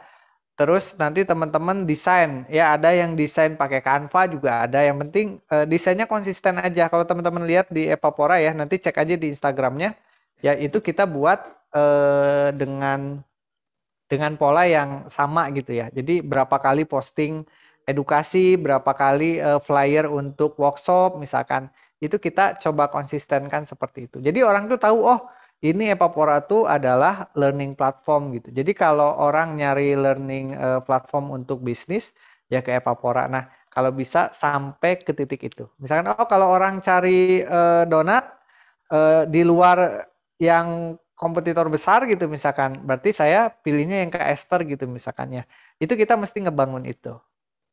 Ya macam-macam lah, mau hard selling jangan terlalu hard ya, nanti orang nggak suka gitu ya. Tapi kita soft selling aja gitu ya, kayak tadi dokumentasi apa, terus behind the scene-nya gitu. Misalkan kita mendokumentasikan aktivitas kita, terus misalkan nih JISTalk ini juga dibuatin akun IG-nya, terus dipotong-potong video untuk inspirasi kepada halayak umum, sehingga nanti akan ngundang orang untuk follow sendiri dengan kebutuhan yang sama gitu. Modelnya segitu Kamel biasanya. Baik Pak Ihsan, saya mau tanya lagi ke Kak Esther. Jadi menurut Kakak nih Kak, kan Kakak bermain konten ya di Instagram, di TikTok. Apakah ada, menurut Kakak apakah kita fokus main di banyak konten itu efektif, atau kita fokus bermain konten di salah satu media sosial aja? Kalau belum ada timnya yang bisa handle, mungkin satu dulu kali. Tapi aku anjurin sih lebih dari satu sih. Jadi kan aku kan jenisnya awalnya di Instagram, terus tuh kombinasi dengan TikTok. Jadi misalnya orang dari TikTok, habis itu ke Instagram gitu, misalkan kayak gitu. Terus pesannya lewat WhatsApp dari Instagram, misalnya kayak gitu sih. Jadi followernya naik di dua-duanya gitu. Di TikTok juga naik, Instagram juga naik gitu sih. Jadi menurut Kak Esther dua-duanya itu lebih baik ya Kak ya. Tapi nih Pak Ihsan, saya mau bertanya, misal yang baru small business gitu, baru banget ngerintis dia anak muda, itu lebih baik satu dulu yang dimainkan konten atau langsung banyak media Pak? Ya kalau bisa satu konten untuk bisa banyak media gitu ya. Jadi sekali produksi bisa di-upload di Reels, di Instagram, atau di TikTok, atau di YouTube yang singkat itu. Itu juga bisa. Jadi gini, sesuaikan aja. Misalkan kalau tadi nggak ada budget untuk hire tim untuk konten, ya berarti yang bisa dieksekusi sendiri dulu apa gitu ya. Misalkan saya cuma bisa posting gambar aja. Ya cari misalkan di Canva atau di mana, atau bikin video sederhana. Nanti ini kok bertahap aja.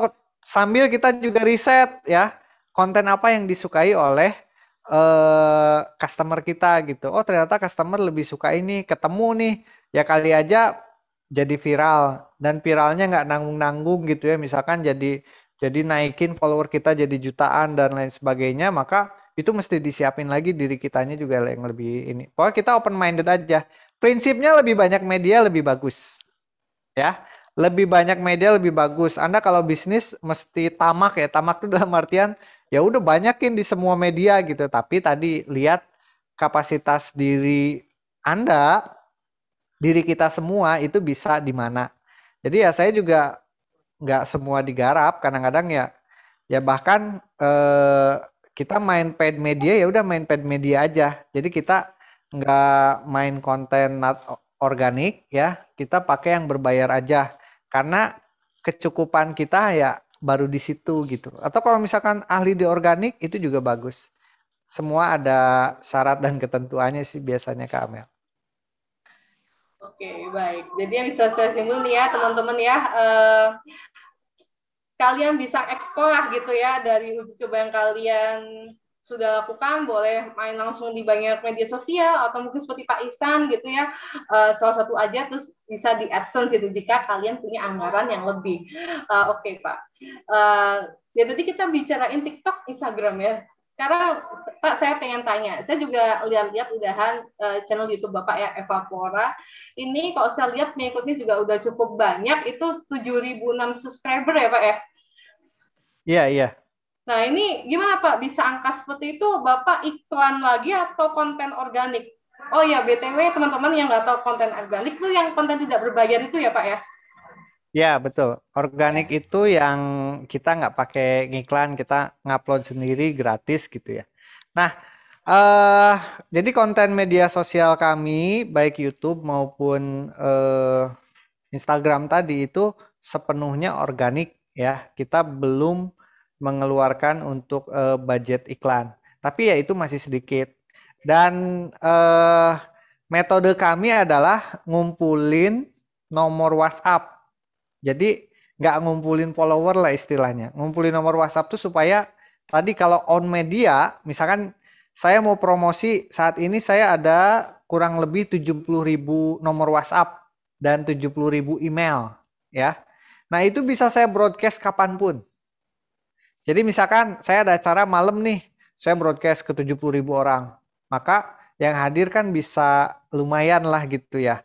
Atau saya mau ada produk yang mau dijual, ya saya tinggal broadcast. Itu kan gratis, ya. Jadi fokus kami tidak pada sosial medianya dulu karena belum ada timnya ya. Jadi kami langsung masukkan ke, jadi orang kalau mau ikut webinar nih, dia kan mesti ngisi form dulu ya, form email, form WhatsApp gitu ya. Nah, datanya itu sudah kita pegang.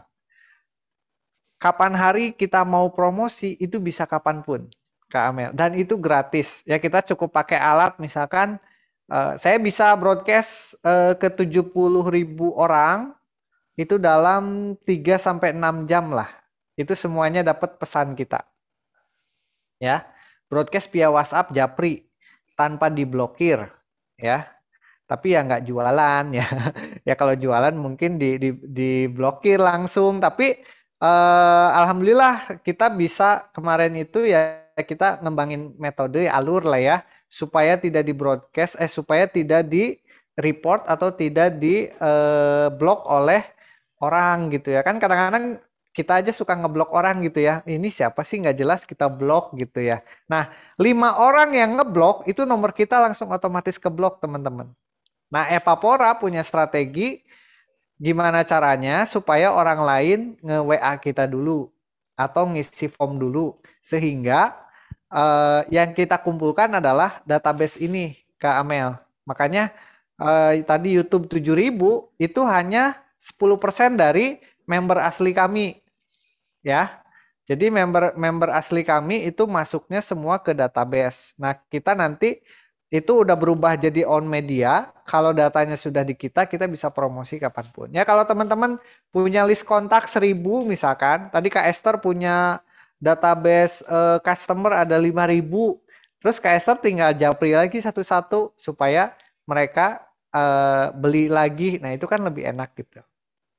Nah ujungnya di data ya. Kalau mau main startup, teman-teman mesti melek main ke data itu sendiri. Oke, baik. Ini cukup menarik ya, apalagi teman-teman di sini nih. Jadi, kalau mungkin istilahnya gimana ya Pak ya?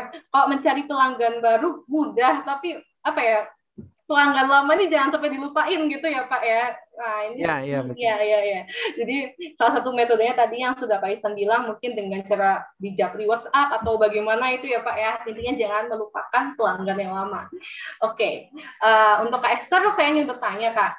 Gimana cara kakak membangun hubungan yang baik gitu dengan pelanggan supaya yang kalau tadi Pak Ihsan kan dengan cara broadcasting WhatsApp gitu mungkin ya apalagi kan kalau donat ini kan pesannya banyak gitu ya Kak ya dari sekian macam merek donat itu gimana biar kakak meyakinkan pelanggan supaya bisa balik pesen lagi gitu Pak.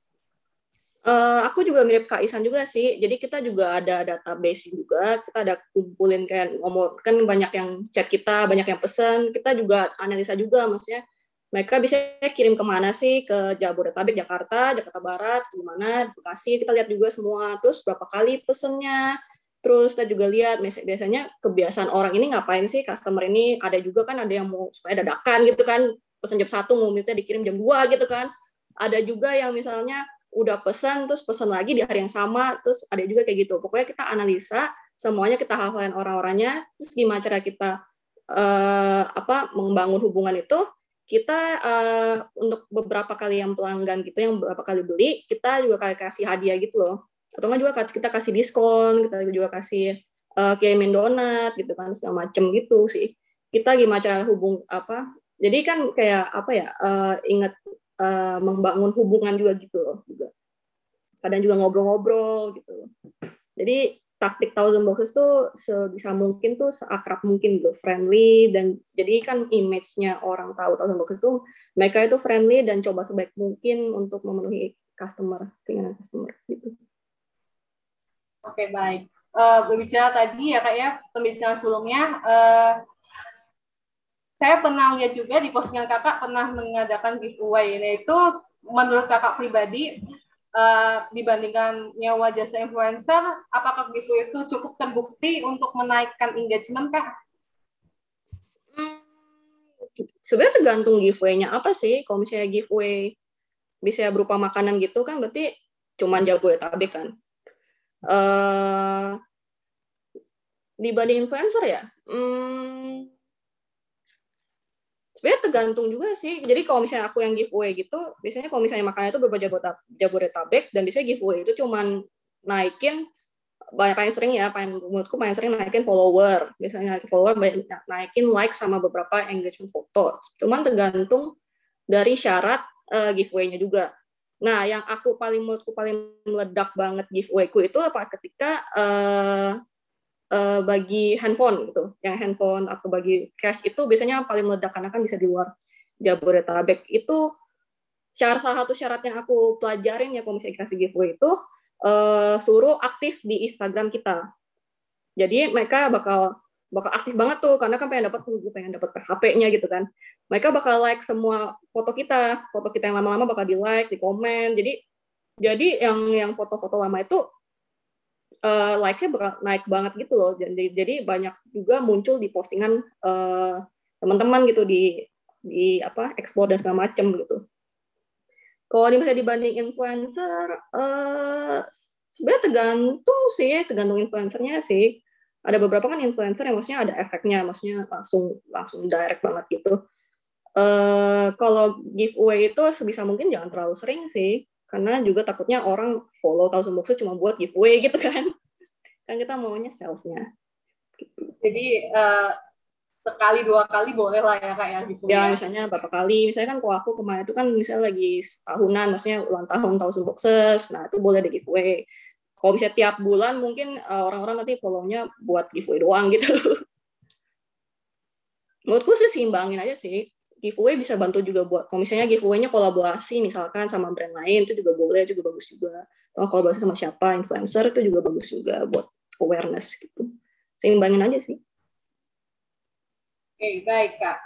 Kemudian Pak Ihsan, ini Pak, saya pengen cerita dikit ya Pak ya. Saya tuh pernah melihat gitu, sekarang lagi apa ya, kasus trending gitu tentang marketing. Jadi ada bisnis gitu kan, melihat kompetitornya cukup dari followers itu tinggi gitu kan, dan segala macam. Akhirnya ironinya itu baik desain konten tuh benar-benar dijiplak 100% gitu sama kompetitor juga. Terus copywriting juga dicontek gitu. Jadi benar-benar jiplak aja cuma beda nama. Nah ini menurut Bapak apa sih Pak tanggapannya terkait fenomena ini?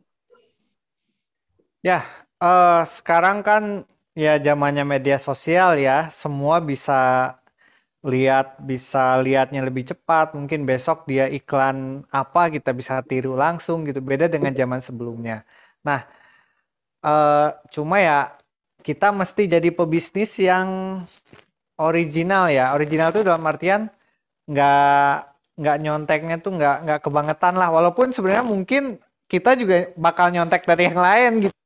Entah itu idenya atau konsepnya, tapi ya kita mesti jaga-jaga aja. Jangan sampai buat kitanya nih. Kita kalau bikin konten jangan sampai ada yang melanggar undang-undang ITE gitu misalkan. Kalau kita yang lagi produksinya ya, atau mungkin bad campaign ke kompetitor lain. Nah, kalau misalkan kita ditiru, ya tentunya pasti ada ya teman-teman. Jadi nggak usah takut juga kalau kita ditiru orang. Kecuali ya kita udah daftarin merek dulu ya. Kita udah daftarin merek ke Haki, kan itu bisa online ya. Ada biayanya. Terus kalau memang itu kita dijiplak dan kita dilanggar secara hukum, ya udah kita bisa aduin. Tapi ya itu buang energi atau tidak silakan diukur. Tapi kalau misalkan yang ditiru ide, itu artinya kita mesti berpikir keras. Supaya ya kita nggak kehabisan ide gitu ya. Kadang-kadang yang hari ini bertahan adalah yang hari ini konsisten ya. Apalagi teman-teman udah kepalang baper gitu loh. Kok postingannya mungkin ditiru hanya beda model saja gitu misalkan. Ya sabar aja, sabar. Oke, berarti kita mesti pakai metode lain yang sama kreatifnya gitu ya.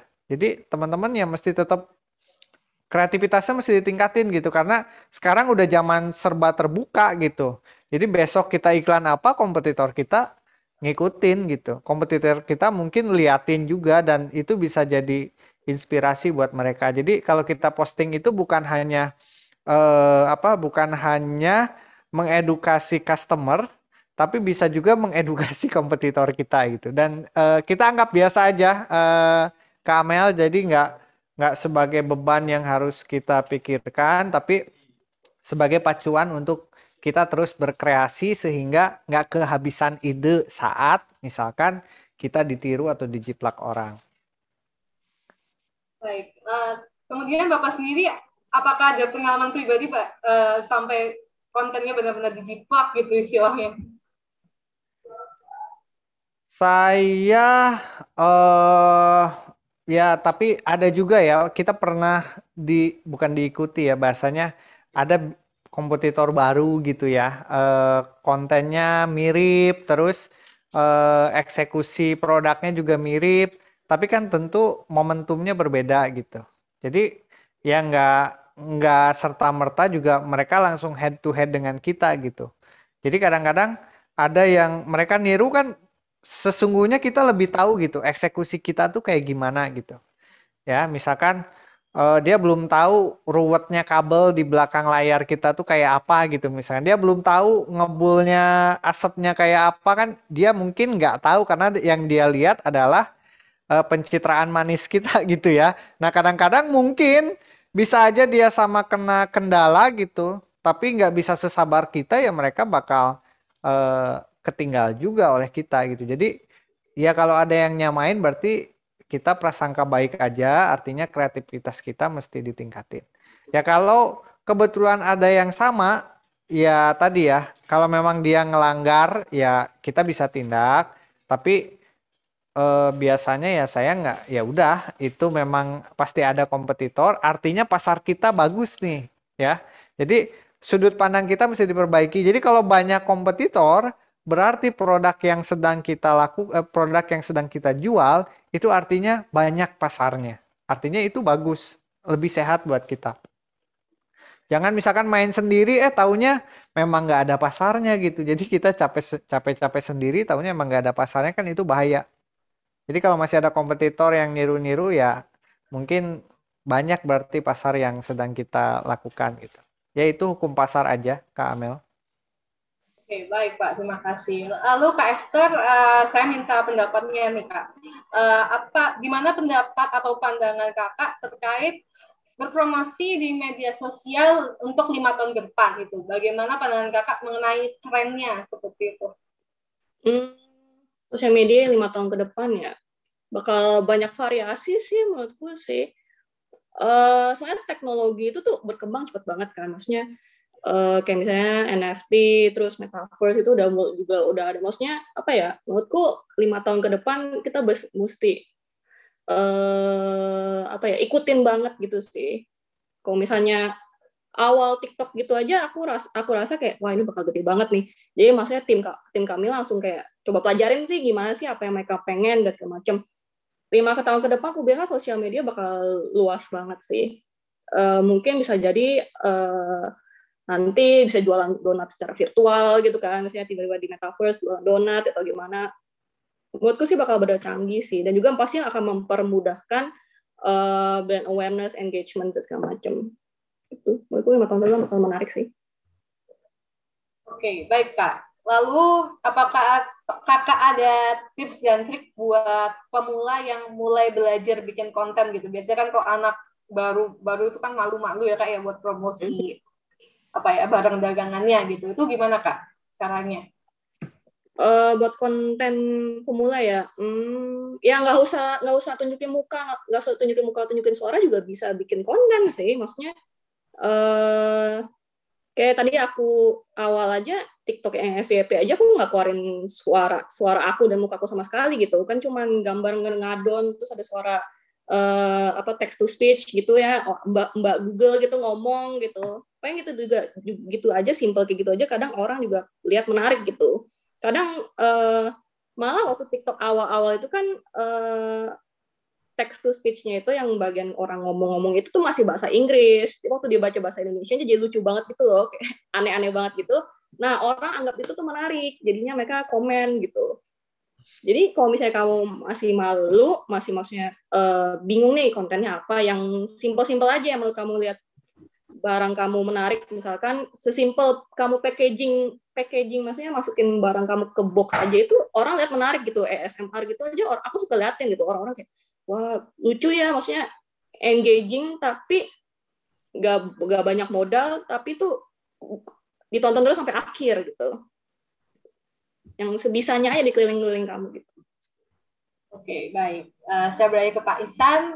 Bapak, saya minta pendapat Bapak nih, apakah Bapak setuju nih dengan slogan social media is new business method? Setuju.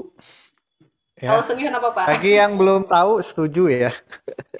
Jadi teman-teman, bagi yang belum make ya, mungkin ya ini ya, kadang-kadang kita itu bisa jadi yang kalah kalau sosial media nih yang di handphone kita itu mestinya bisa kita pakai untuk perang lah ya. Contoh ya Mbak Esther itu sudah perang luar biasa menggunakan sosial media sehingga bisa dapat customer teman-teman ya.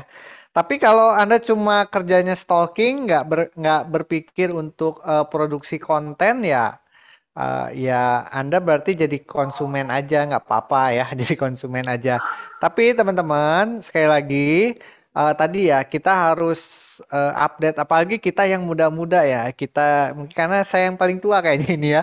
Jadi teman-teman yang masih muda itu kesempatannya sangat terbuka, luas dan lebar ya. Kita bisa nyalip, kita bisa produksi cepat gitu ya. Terus kita bisa lebih sangat kreatif karena beda dengan orang-orang yang lebih senior dari kita gitu. Kita bisa bikin konten gambar dari Canva ya, atau dari yang gratisan lainnya. Bisa bikin video ya, tadi mungkin saya nambahin ya, jangan malu-malu apalagi orang mau jualannya. Kalau Anda malu mau jualan ya dipastikan nggak bakal kemana-mana.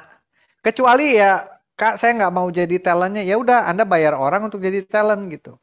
Gitu juga bisa. Ya tapi kalau pebisnis sih mikirnya mestinya ya udah mending saya aja ya. Uang buat bayar talentnya bisa kita gunakan untuk naikin keuntungan yang lain.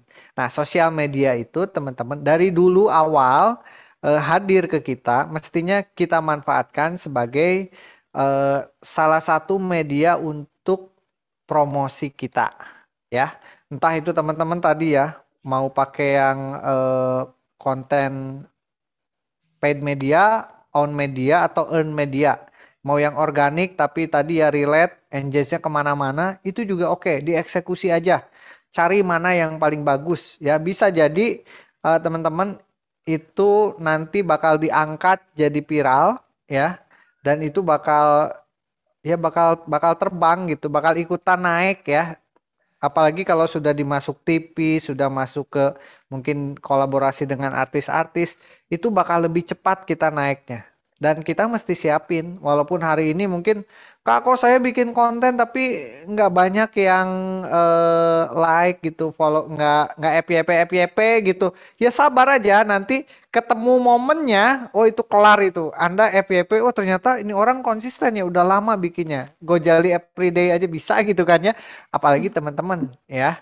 Dan ya udah kita kreatif aja supaya bisa kuat ya di sosial media ini dan dijadiin salah satu alternatif dari kita berbisnis. Karena efisien banget kalau pakai sosial medianya tepat gitu ya, bahkan nguntungin.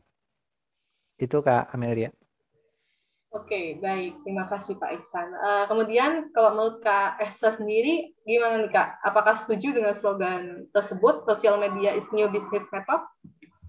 Setuju sih, maksudnya sosial media tuh benar-benar jangkauannya berluas banget sih, dan juga orang kalau misalnya megang HP yang pasti yang dibuka kayak Instagram gitu kan, TikTok gitu ya, sebelum tidur lihat-lihat gitu kan. Menurutku maksudnya buat brand awareness buat ke semua orang tuh ini sih sosial media paling ini sih paling efektif menurut aku sih. Jadi ya begitu. Ya. Oke. Baik, terima kasih Pak Ihsan dan Kak Esther atas sesi talkshow kita pada siang hari ini. Untuk teman-teman, kita masuk ke sesi Q&A ya. Jadi bagi teman-teman yang punya pertanyaan terkait dengan tema kita, talkshow kita siang hari ini kepada Pak Ihsan atau Kak Esther, boleh langsung raise hand, menyalakan fitur reaction hand, atau kalian ketik di kolom chat. Oke,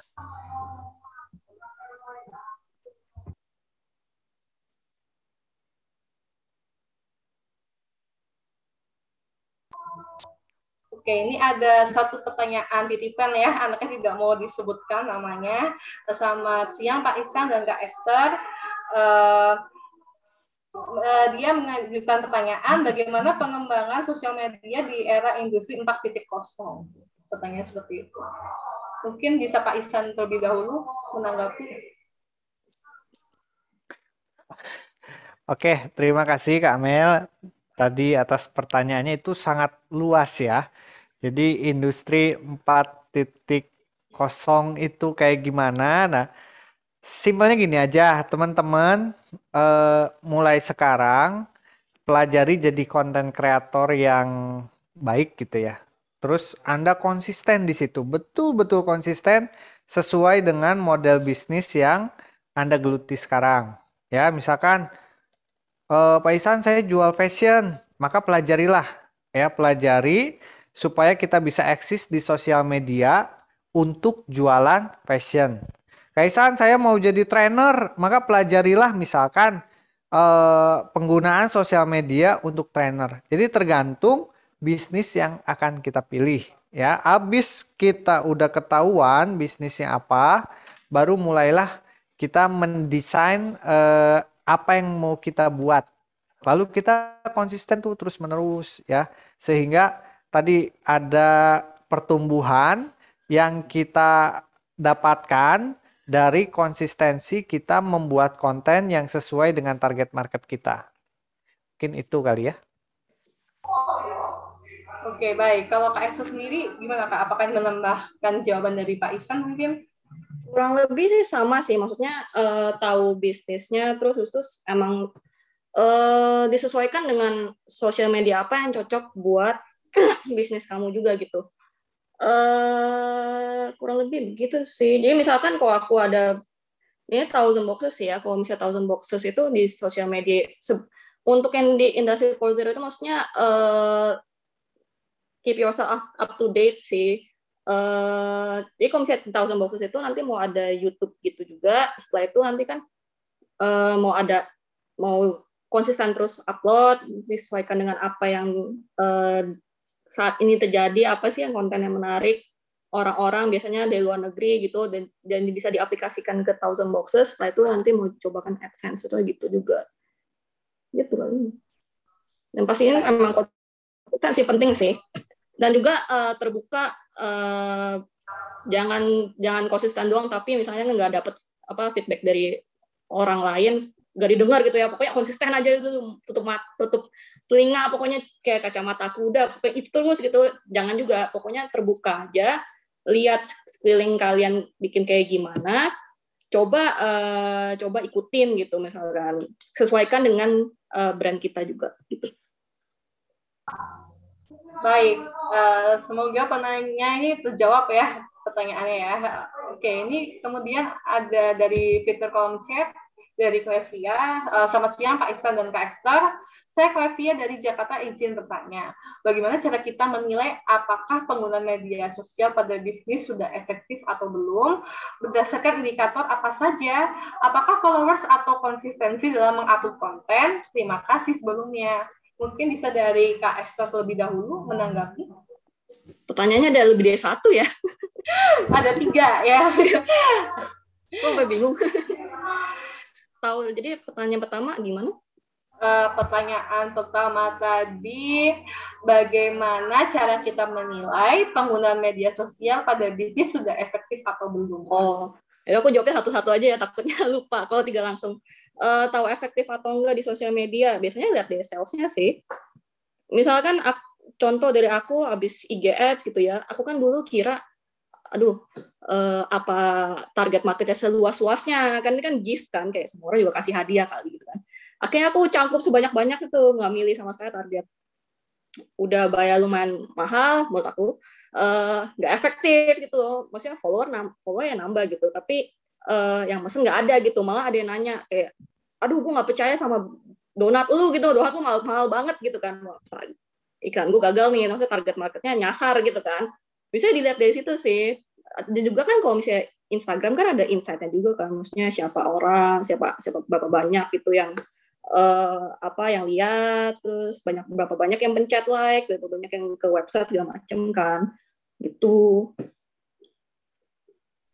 Baik, untuk pertanyaan keduanya, mungkin bisa dijawab Pak Ihsan ya Pak, berdasarkan indikator apa saja Pak untuk menilai efektif atau belum menggunakan media sosial?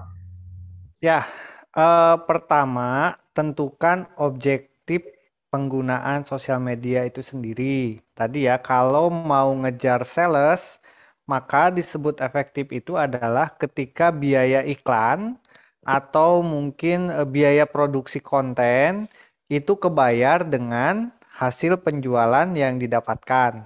Misalkan saya iklan sebesar 1 juta untuk penjualan produk A yang komisinya itu 100.000 per produk gitu.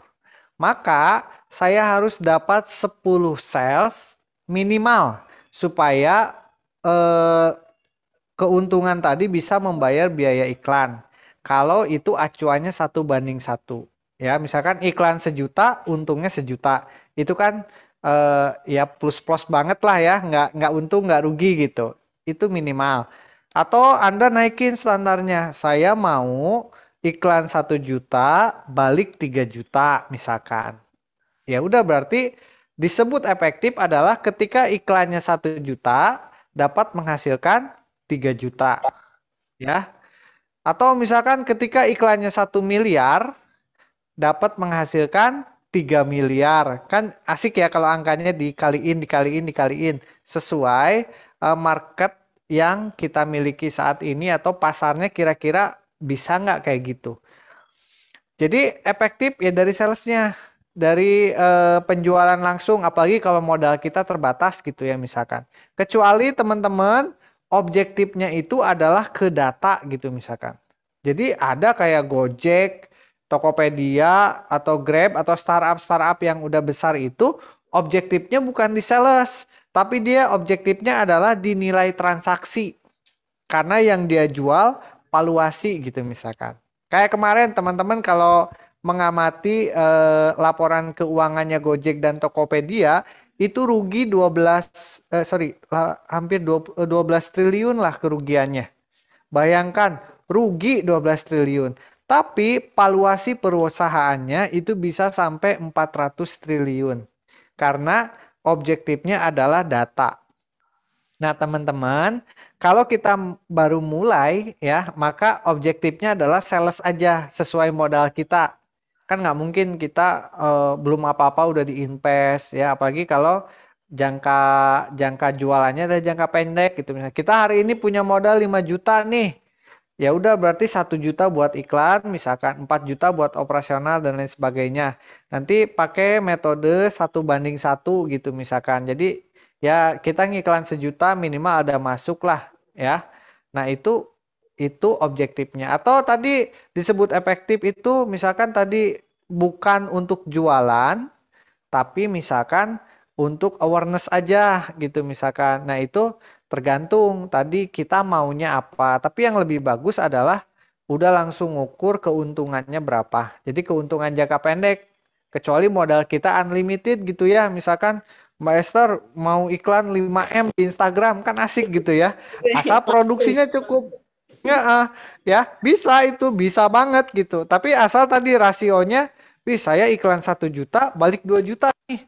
Berarti saya iklan 1 miliar balik 2 miliar gitu. Nah, rasionya segitu gitu. Jadi bisa ngukur, kan kadang-kadang gini, kita sudah ngiklan nih 1 juta, ternyata nyangkut di CS-nya yang telat bales gitu. Misalkan tadi saya punya 1 staff gitu ya. Taunya handphonenya ketinggalan chargerannya, jadi nggak aktif pada hari itu, jadi nggak terjadi sales. Kita ada monitoringnya ke situ. Jadi misalkan saya ada tabel, itu biasanya ngiklan 1 juta, itu dapat berapa kontak, ya. Dari berapa kontak itu berapa sales atau berapa produk terjual. Dari situ berapa komisinya. Jadi nanti ngukur tuh. Jadi selama 30 hari itu terukur kinerja iklan di media sosial atau di website gitu. Nah, saya biasanya ngukurnya pakai begitu. Tapi kalau jangka panjang yang ngukurnya bukan begitu, ya udah ngiklan aja, bakar duit untuk promosi gitu ya. Nah, itu mah kelasnya ya kelas startup ya. Tapi kalau kelas kita objektifnya adalah supaya modal kembali dan lebih besar bisa kita investasikan, ya bisa kayak tadi, udah iklan 100.000 itu harus balik 150.000. Otak bisnisnya kita mesti aktifkan di situ. Jangan sampai boncos. Ah, nggak apa-apa, wong dimodalin orang tua. Teman-teman ya, ingat, misalkan ya, kalau misalkan kita nyoba-nyoba gitu, terus Anda cuek dengan rumus sederhana ini, misalkan, itu bakal jadi portofolio kita. Ya, jadi portofolio. Jadi misalkan saya pernah ngiklan 100 juta, cuma balik modal 10% doang, artinya boncos atau rugi. Nah, itu kan berarti portofolionya jelek. Jadi mumpung masih muda nih kita sekarang, bikin portofolio yang bagus ya. Sehingga nanti tuh jadi story. Oh, saya dulu ya pernah iklan segini, balik segini. Itu perlu dilatih ya, teman-teman. Perlu dilatih dari angka terkecil. Makanya tadi kata Kak Amel, cukup 30.000 iklan di TikTok, teman-teman bisa ngukur ya. Oh, ini efektif, oh ini enggak gitu ya. Terus dari 30.000 naikin. Itu kalau pakai metode iklan. Kalau pakai metode tadi ya, kita bikin story, kita tahu apa yang dibutuhkan klien, kita buatkan konten organiknya, itu lebih bagus lagi. Sehingga tadi bisa lebih sangat efisien dari sisi budget iklannya. Kayak gitu. Ada beberapa indikator, terserah kita mau milih yang mana, tapi pastikan tidak rugi atau tidak boncos. Ya, organik juga itu ngeluarin resource loh teman-teman. Ya, Anda bikin kontennya, butuh waktunya, dan itu ya seberapa besar Anda menghargai waktu yang Anda miliki. Seperti itu, Kak Amel. Baik, terima kasih Kak Esther dan Kak Ihsan. Ini semoga penanya Klevia ini ya menjawab ya pertanyaan kamu ya. Nah, ini di sini sudah ada Kevin yang raise hand. Boleh langsung open mic. Halo Kevin. Halo Kak Asri, selamat siang. Iya, selamat siang. Dan Kak Ihsan. Pak Ihsan, maaf. Iya, mau tanya gimana? Saya ingin bertanya, bagaimana ya Pak, kita memanfaatkan sosial media, sedangkan tempat rumah kita atau toko kita itu susah sinyal gitu Pak. Mungkin ada solusi supaya kita masih bisa menggunakan sosial media dengan baik. Oke, edisi susah sinyal ya. Monggo Kak Esther dulu mungkin. Ya monggo Kak Esther dulu. Kayaknya ada jawaban lucu ya dari Kak Esther. Silakan Kak Esther. Cari tempat yang ada sinyalnya. Ini ceritanya nggak ada sinyal itu maksudnya di rumah nggak ada wifi atau di pedalaman gitu. Bagaimana? Ini itu kali ya. Masih gitu loh Kak sinyalnya. Kadang-kadang lancar ya, kadang-kadang suka nge-lag. Biasanya tuh lancar itu malam-malam, soalnya saya kan pakai paket malam ya. Oke. Ya, itu mahasiswa banget, saya juga dulu gitu kok. Ya. Oh, dari aku dulu. Kalau dari aku, misalnya malam ya, malam jam berapa? Biasanya Thousand Boxes itu juga, kalau konten itu juga di malam juga sih. Kayak upload di malam atau nggak juga bisa kan pakai apa sih namanya yang ada dijadwalin gitu kalau kamu misalnya internetnya baru jalan malam ya coba aja jadwalin pakai apa gitu. Aku nggak pernah jadwalin tapi aku tahu itu ada kayak di Canva ada deh, ada settingnya kalau bisa dijadwalin misalkan jadi foto ini kamu edit terus nanti bisa diupload otomatis di jam sekian, di jam 7 pagi atau nggak di jam 9, 12 terserah kamu lah. Itu ada bisa ada settingannya jadwalnya. Menurutku kalau misalnya kamu bukan tipikal yang bisa monitor sosial media upload saat itu juga jadwalnya itu juga bagus juga gitu. Atau nggak mau live malam-malam TikTok juga boleh misalnya jurit itu gitu kan juga boleh kan itu menarik gitu. Itu kalau dari aku sih. Oke.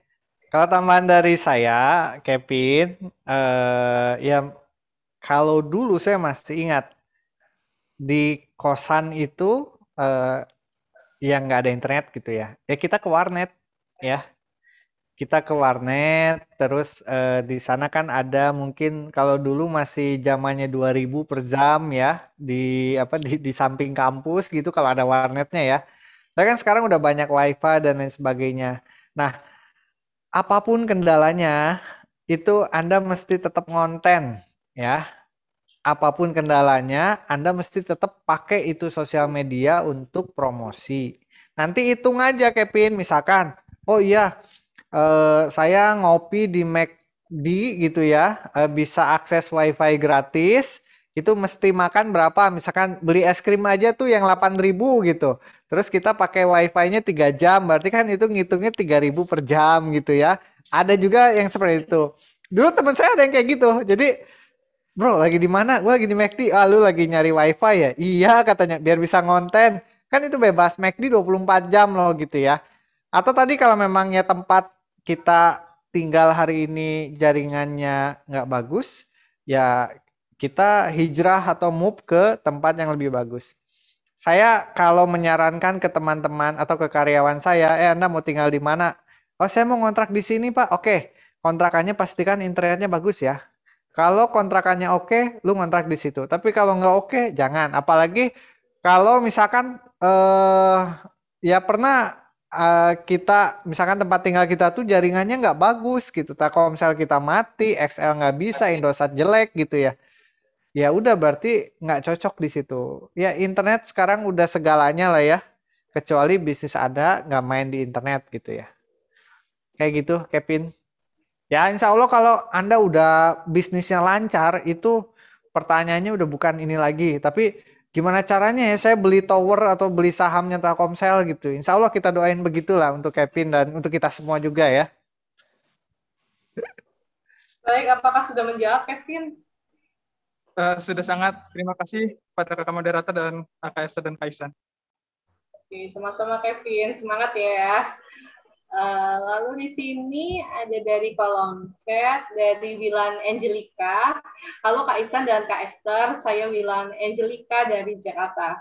Saya izin bertanya, saat kita menggunakan sosial media untuk misal mengembangkan brand awareness, bagaimana cara membentuk branding yang tepat dan kira-kira faktor apa aja menjadikan sebuah branding disebut efektif? Terima kasih. Branding yang tepat. Nah, malam ini ada webinarnya ya, The Power of Brand ya. Nanti cek aja di Instagramnya Evapora ada ya nanti coba linknya saya posting di ini ya. Itu The Power of Brand. Kita akan belajar tentang membangun brand. Itu gratis dari Pak Subiakto ya. Insya Allah hadir di sana. Cuma yang sederhana gini, misalkan. Kalau dari saya, kita cukup misalkan saya ini adalah misalkan tadi produknya passion ya. Saya ini adalah penjual kaos laki-laki yang apa nih? Yang kualitasnya bagus, terus yang tinggal nambahin aja yang. Jadi nanti kebentuk satu sudut pandang, oh kalau saya nyari produsen kaos yang bagus, yang bukan spanduk ya apa, printan ininya, print yang di baju tuh namanya, lupa ya, sablonannya oke, terus bisa menyerap keringat gitu misalkan. Nah itu yang kita edukasi gitu. Jadi kita identifikasi produk kita apa. Misalkan Evapora itu adalah platform edukasi yang punya web aplikasi yang kalau live itu via Zoom juga ada yangnya gitu, yang Zoomnya pakai 3D kayak tadi saat saya di awal gitu ya. Jadi itu sehingga orang oh kalau mau webinarnya di kayak gini hubungi Evapora gitu. Oh saya kenalnya oh ini Evapora begini. Jadi kemarin saya dikontak BUMN gitu ya, Mas. Mau dong webinar saya digituin. Jadi jadi project juga akhirnya gitu. Padahal awalnya saya ngadain itu secara gratis ya. Dan ternyata ada pesertanya itu ada dari Pertamina, dari BUMN apa gitu. Mereka ngontak kita, Mas pengen dong webinar kami digituin. Nah itu kan berarti orang taunya nih kayak gini. Ini 3D gitu ya. Jadi muncul. Jadi orang taunya oh kalau Evapora tuh 3D. Jadi orang tuh kenalnya begitu. Lalu kita tinggal bikin konten brand awareness-nya. Nah, brand konten yang saya buat konten edukasinya adalah webinar itu sendiri gitu teman-teman. Jadi sosial medianya juga ada ya, kita di sosial media kita ada behind the scene dan lain sebagainya. Kurang lebih kayak begitu sih dari saya. Baik, Kak Esther, apakah ini menambahkan? Aku setuju sih sama Kak Ihsan sih ya. Kalau mau secara teorinya bisa langsung ke kelas Evapora. Ini kalau aku dari pengalaman aku sendiri di Thousand Boxes sih. Awal tuh aku bener-bener Thousand Boxes itu bener-bener menurutku salah satu, kan aku backgroundnya bukan bisnis kan, jadi aku bener-bener lost banget tentang branding. Aku kagak tahu apa, marketing aku juga nggak tahu apa. Pokoknya bener-bener lost banget. Jadi aku tahu branding Thousand Boxes mau berupa kayak fun dan friendly itu tuh seberjalannya waktu. Ini kalau di aku ya. Jadi gimana cara aku bisa ketemu branding yang aku mau sampaikan ke teman-teman itu biasanya aku pertama aku luangkan waktu sendiri gitu ya, jangan sampai terganggu dengan apapun, pikirkan pelan-pelan, nggak usah buru-buru. Terus aku lihat Thousand Boxes, wah apa ya kira-kira yang cocok buat teman-teman nih yang di Indonesia, cocoknya gimana ya. Terus kalau misalnya agak buntu gitu ya, aduh, kan maksudnya ide kan nggak muncul dari tim gitu ya, nggak muncul dari mana gitu kan. Biasanya lihat dari orang-orang, biasanya aku, habis itu aku cek di Instagram, misalnya orang-orang yang jualan Thousand Boxes, jualan donat, biasanya kan donat buket kan nggak cuma aku doang, donat buket kan banyak di luar negeri kan. Atau nggak donat-donat yang unik itu, aku lihat mereka brandingnya gimana sih, oh mereka bikinnya kayak gini, maksudnya menunjukkan toppingnya ekstrim gitu ya, sampai meluber-luber gitu coklat nutellanya, oh begitu, mungkin bagian itu bisa aku tonjolkan juga kayak di Thousand Boxes gitu. Nah setelah itu, pikir aja kombinasiin dengan produk sendiri gitu. Setelah itu, bikin konten yang memunculkan pesan-pesan itu gitu. Nah, jadi salah satu dari contoh aku yang misalkan yang kayak orang lihat donat terus kayak langsung mikir ini Thousand Boxes itu selain dari buket donatnya itu dari misalkan aku itu ada satu produk launching misalnya custom foto. Kan misalnya kan belum ada kan maksudnya yang custom foto di atas donat. Aku itu bukan kopi sih, steal gitu ya. Nyolong dari ide ada custom foto di atas cupcake. Nah, aku taruh di atas donat aja gitu ya. Kayak lucu juga kombinasi nih. Nah, setiap kali jadi ada orang-orang lihat kayak ada donat gambarnya BTS gitu ya, gambar-gambar artis Korea, orang langsung lihatnya, wih, Thousand Boxes gitu, langsung hubungnya Thousand Boxes atau enggak, kayak gitu-gitu lah. Gitu sih kalau aku. Jadi aku tuh nggak dari awal banget, gue mesti kayak gini. Tapi kalau misalnya bisa dari awal sih lebih bagus sih, lebih cepat lebih baik ya. Tapi kan seberjalannya waktu, coba lihat juga sekeliling gitu. Baik, semoga menjawab ya pertanyaan dari Dilan. Terus di sini ada pertanyaan lagi dari kolom chat.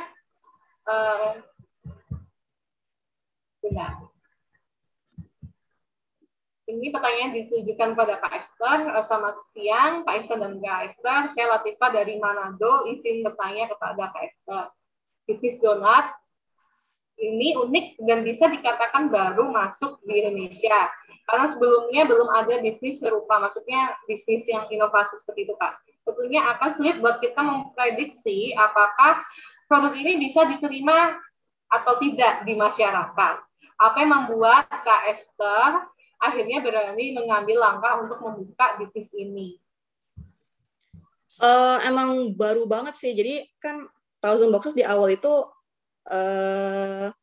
karena aku pakai ads kan waktu itu kan, awal banget. Diprotes kan, maksudnya banyak yang chat juga, dan juga ada beberapa kayak teman gitu kan, juga bilang kayak, lu jual 6 donat, ya elah harganya 130.000, mahal banget gitu kan ya. Dan juga kan keliling-kelilingnya, ya apain sih kayak udah banyak gitu, atau juga yang donat itu udah banyak, tapi kalau donat kayak lu gitu ya kayak gimana gitu, pokoknya skeptical. Kalau aku sih waktu pertama kali coba pasar sih, jadi aku coba tanya teman-teman, menurut lu gimana sih yang kayak gini, menurut lu gimana sih kira-kira apa yang harus gue lakuin sih selanjutnya, seterusnya gitu. Awal sih emang nggak mudah sih, maksudnya nggak semua orang langsung kayak terima ya, 6 donat 160.000, ada juga 6 donat harganya 140.000, kan kayak kaget pada kan. Tapi yang membuat aku mulai naik tuh ya, pas lagi awal-awal itu tuh, ketika aku tambahin suntikan Nutella. Jadi di donat itu kan kotak itu nggak cuma donat doang, tapi ada suntikan Nutella. Suntikan Nutellanya itu tuh ada pesan. Nah, biasanya orang-orang itu benar-benar tertarik dengan produk itu tuh karena ada pesan itu tuh.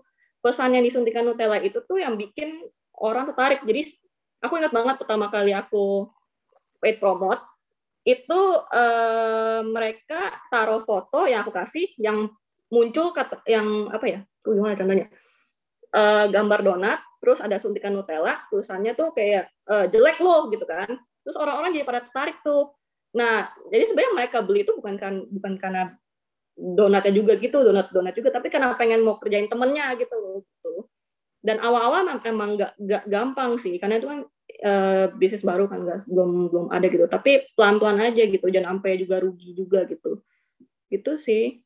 Dan apa ya, kalau misalnya donat doang itu kurang efektif, mungkin bisa kayak aku tadi, tambahin suntikan Nutella yang lucu-lucu gitu, mengundang customer gitu loh buat beli, bukan nggak cuma donatnya doang, tapi karena mungkin ada pesan-pesan lucu gitu.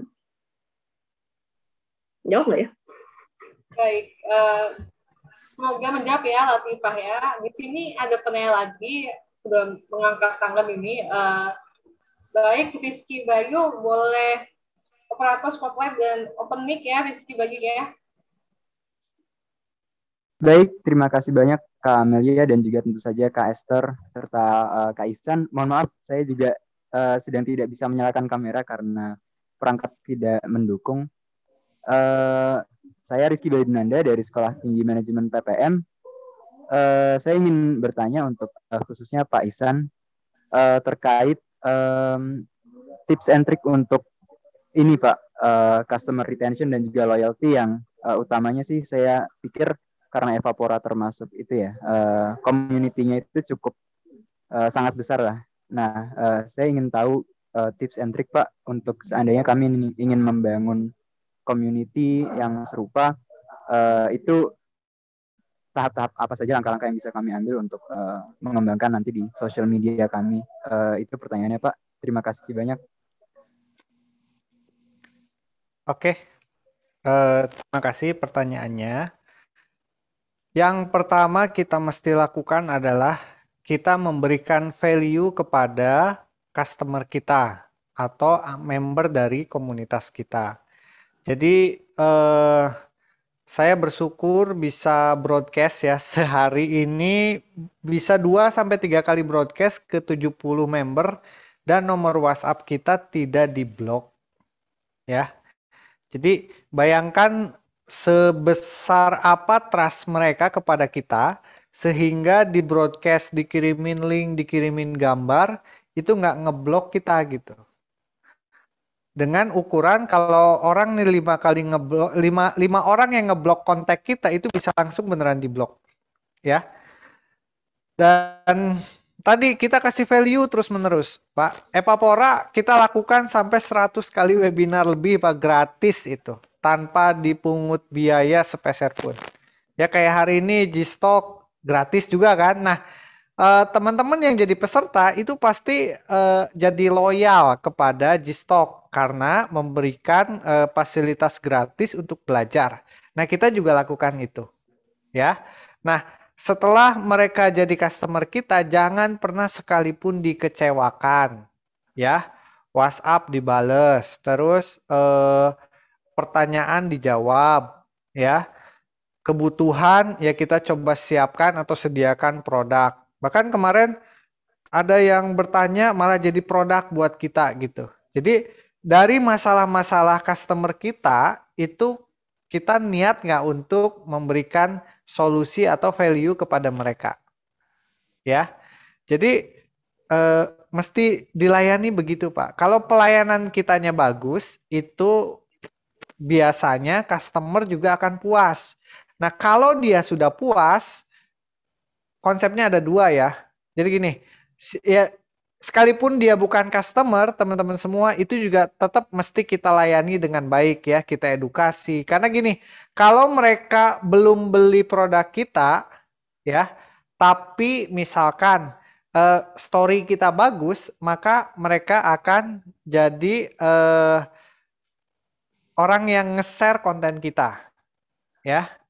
Kayak misalkan gini, saya lihat nih yang produknya Kak Esther, Thousand Box, saya di Instagram nih saya baru cek, itu saya bisa ceritain, ini bagus ya gambar-gambarnya, terus ada apa, ya Anda cek juga Instagramnya ya dari Kak Esther tuh, yang itu jadi pengen gitu ya, kayaknya enak ini buat saya hadiahkan untuk istri saya misalkan, karena kontennya bagus ya, kontennya betul-betul ya bikin orang pengen gitu, bikin orang walaupun saya belum beli tapi saya jadi punya keinginan untuk membelikan untuk orang lain misalkan. Jadi sekalipun dia bukan customer kita, tapi buatlah konten seakan-akan kita itu bisa ikut membahagiakan dia ketika dia membeli atau belum beli gitu. Ya. Jadi bukan konten pamer ya, walaupun sebenarnya contoh dari konten pamer itu bisa menghipnotis banyak orang ya, banyak korbannya dengan korban apa dengan metode flexing yang hari ini lagi rame. Tapi teman-teman semua, kalau misalkan tadi ya kita sudah punya customer, itu jangan pernah berpikir untuk kita mengecewakan mereka. Ah, nanti juga ada customer lain. Aduh, itu bakal rusak, ya. Apalagi kalau dia sudah mainnya di komen nih. Misalkan saya komen di Instagramnya di brand yang mau saya beli, tapi saya kecewa. Yaudah saya komen aja. Ah, jangan beli di sini, jelek gitu. Oh, itu bahaya teman-teman semua. Ya, satu kebohongan itu bisa bikin ribut, apalagi netizen Indonesia itu luar biasa ya. Anda juga mesti pahami betul ya. Jangan main-main sama netizen Indonesia karena dia bisa sangat cepat meruntuhkan brand yang sudah kita bangun ya. Brand yang sudah kita mungkin kita sudah keluar modal banyak gitu ya, tapi gara-gara kita cuek dengan tadi kalau istilah Kak Esther, kita mesti sering mendengarkan ya, mendengarkan feedback yang datang lalu kita perbaiki. Nah, kita juga lakukan itu. Nah, makanya ya saya bersyukur Evapora hari ini kalau nge-broadcast itu nggak di-blok. Itu bagi saya ya jadi sesuatu yang ya saya bangga dengan itu, dalam artian saya bisa sharing lebih banyak. Kayak nanti nih, ini webinar baru siang tadi idenya, nanti malam mau diadain. Nah, biasanya kita minimal 1.000 atau 2.000 orang itu bisa kita datangkan. Jadi banyak orang yang dikasih value, baru tuh nanti kalau orang sudah kenyang dengan value kita, baru nanti kita jualan itu dia nggak ngerasa dijualin gitu. Atau dia sudah puas dengan kita. Retensinya bakal bagus kalau mereka sudah puas dengan kita. Mohon maaf kepanjangan. Itu Kak Amel. Baik, mungkin Kak Esther, apakah ada tambahan atau bagaimana? Aku setuju sih sama Kak Ihsan sih, maksudnya value tuh penting banget sih buat customer kita. Jadi kalau misalnya di Thousand Boxes itu juga at the end of the day gitu ya, misalnya besoknya atau kemudian besoknya gitu, setelah mereka pesan kita kasih form gitu, kan nanya produk, rating customer service atau nggak kritik lainnya. Itu kita tiga pertanyaan itu aja karena memudahkan mereka juga. Terus kita lihat, oh kesalahan kita di mana sih, terus gimana, oh mereka puas dengan customer service, oh mereka kurang puas dengan produk, kita perbaiki di situ. Lalu setelah dari form itu, kita kasih value yang kita kasih ada diskon, misalkan kalau kamu udah isi, kita kasih diskon deh, pembelian berikutnya 10%, 20%, tergantung itu semua juga. Terus, aku juga setuju sih, netizen Indonesia tuh luar biasa. Jadi kalau misalkan, nih, ini menurut pengalamanku ya, misalkan kamu accidentally gitu bikin konten yang bikin netizen orang Indonesia menghujat kamu lah, accidentally gitu ya. Di TikTok misalnya, paling sering kan misalnya di TikTok kan yang banyak soalnya komennya itu nggak nanggung-nanggung. Biasanya mereka komen juga nggak pakai mikir. Jangan terlalu masukin hati banget, jangan sampai kayak, aduh gila, hancurlah bisnis saya seumur hidup gitu, misalkan jangan sampai gitu juga. Belajar dari pengalaman, kenapa konten ini nggak works out, kenapa banyak yang hujat, oh mungkin videonya kependekan, jadi kan kegantung gitu misalkan, atau kebanyakan part, atau nggak juga misalkan nyinggung gitu, jangan sampai bikin konten yang menyakiti salah satu dari pihak lah. Maksudnya terlalu mungkin bikinnya biar dia nggak diserang gitu. Setelah itu pelajarin dari situ gitu sih. Nah, dari situ customer, biasanya tuh customer juga suka story sih. Jadi aku waktu di Instagram suka sharing pengalaman bisnis aku di situ, dan orang-orang pada balas gitu DM gitu kan, oh ya Kak, semangat terus ya, aku suka deh yang story-story kayak gini gitu kan, jadi aku pengen beli gitu. Itu juga bikin customer ini sih jadi tertarik gitu, dan juga melihat kalau brand ini bisnisnya itu friendly, orangnya baik. Baik, semoga menjawab ya, Rizky Bayu Winanda. Terima kasih sudah mengajukan pertanyaan. Karena keterbatasan waktu, kita satu pertanyaan lagi ya. Ini ada dari Silvani Damanik. Kak, temanku pernah buka bisnis thrift dan gak balik modal alias mengalami kerugian. Bagaimana caranya biar tetap semangat memulai lagi walaupun awal mengalami kerugian? Mungkin bisa Pak Ihsan? Oke, kalau sekali rugi ya berarti semangatnya mesti dua kali, berarti semangat mulai, rugi semangat lagi, ya. Dalam bisnis rugi itu ya biasa gitu, tapi tolong teman-teman kita semua tuh mesti jadikan pelajaran ya. Jadi jangan sampai gara-gara rugi abis itu kita berhenti, berarti kitanya yang perlu koreksi diri sehingga bisa lebih baik ya. Jadi kalau cerita gagal, tentu semuanya pasti dapat cerita gagalnya. Hanya tinggal kitanya nih, kalau di hari itu gagal, maka langsung kita berubah stage-nya kepada stage semangat lagi. Makin gagal, makin semangat lagi. Kalau saya males, nah berarti pas lagi males, disitulah kita mesti lebih semangat lagi. Jadi teman-teman, kalau gagal sekali dua kali, ya mesti semangat ya. Wong Gojek sama Tokopedia aja ruginya 17 triliun teman-teman. Tapi mereka masih semangat bahkan menjadi IPO gitu. Loh kok bisa? Nah itu ada metodenya sendiri, ada ilmunya sendiri. Jadi teman-teman kalau gagal oke, berarti ilmu saya belum cukup kalau saat kegagalan itu saya nggak semangat. Jadi kalau pebisnis sejati itu mau gagal mau rugi dia tetap semangat dan tetap bahagia ngejalaninnya. Itu Kak Amel dari saya. Apakah ada tambahan? Kalau aku setuju sih harus tetap semangat sih. Kalau dari aku itu bisnis emang kalau awal banget itu maksudnya pasti ada momen ruginya sih, maksudnya momen dimana misalnya ads nggak berlaku dengan baik atau nggak berjalan dengan baik segala macam. Menurut aku sih pelajarin aja kegagalannya, terus move on, jangan terlalu lama gitu. Setelah kamu pelajarin, oh kesalahannya di sini, oke. Next step-nya lakuin ini gitu misalkan. Setelah itu move on, jangan terlalu berlama-lama gitu dipikirin berhari-hari, itu ngebuang waktu juga gitu. Terus juga dipikirin juga sih mimpinya sih, misalkan kalau aku contoh bisnis aku satu lagi itu namanya Miss Buku.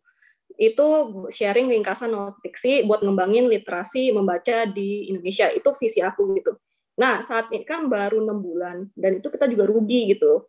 Aku beli buku, aku baca, tapi belum ada, maksudnya nggak ada pemasukannya gitu lah, kayak gitu. Itu kalau misalnya aku fokus dengan duit aja, itu pasti down banget gitu loh. Kalau cuma fokus ke duitnya aja, aduh gila gue rugi, gue buang duit banyak nih, aduh gimana? Atau nggak, misalkan aku jual makanan gitu, pada basi bahan-bahannya gitu kan, rugi nih.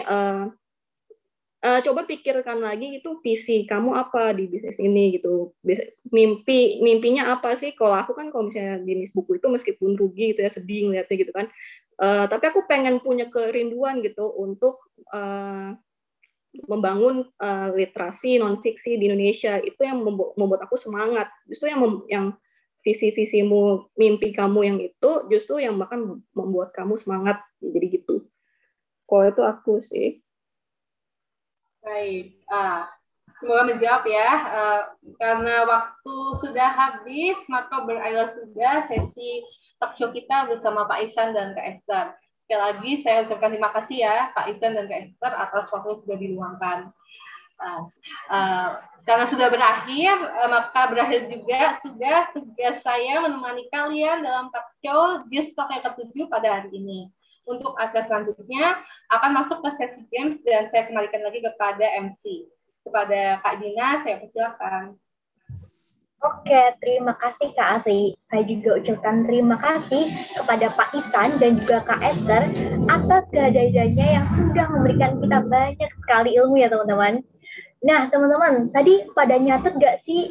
Semoga pada nyatet ya dan menerapkan nih ilmu dari catatnya tadi. Nah teman-teman, aku mau nanya nih, coba kalian deskripsikan talkshow kali ini satu kata aja deh. Coba nih di kolom chat yuk, ditulis. Aku kasih waktu 10 detik deh. 10, nih kok belum ada yang nulis ya? Ayo, gimana tadi talkshow-nya? Wah keren, amazing, wah mantul Ika. Oke, keren banget sih kalian. Semangatnya masih ada ya sampai sekarang. Nah, aku sependapat nih sama teman-teman. Talkshow-nya tuh seru banget gitu ya. Tapi bikin haus juga nih teman-teman. Bentar tunggu dulu. Tuh panitia lagi pada minum apa sih? Kayaknya seger banget gitu ya. Ini nih, Aiyam Coco, minuman baru, seger banget. Segernya beda sama yang lain. Ini ada gigitannya gitu loh. Ini deh. Nah, jadi nih enaknya asli, nggak KW-KW. Nah, yang paling penting kata orang Inaco, minuman ini tuh ada vitamin C-nya. Ini nih minuman yang berfaedah. Bisa jaga daya tahan tubuh dengan cara yang seru. Kamu bisa banget cobain ini nih. Ini tuh udah ada di minimarket, supermarket, dan Inaco Official Store yang ada di Tokopedia, Shopee, dan Lazada. Enak ya? Nah, jangan lupa cobain Inaco Aiyam Coco teman-teman. Karena udah ada di minimarket, supermarket, dan juga e-commerce kesayangan kalian.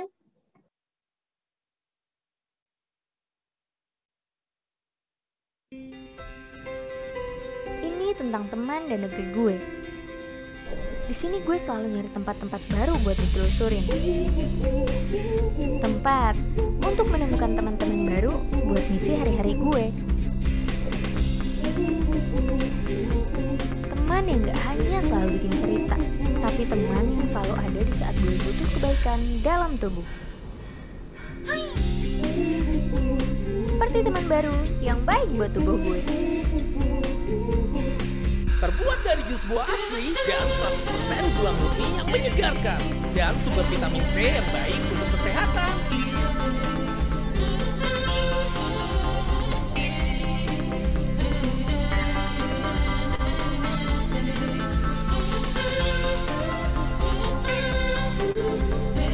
Temukan teman-teman lo yang baik buat kesehatan lo. Aiyam Coco, Trans the New Year.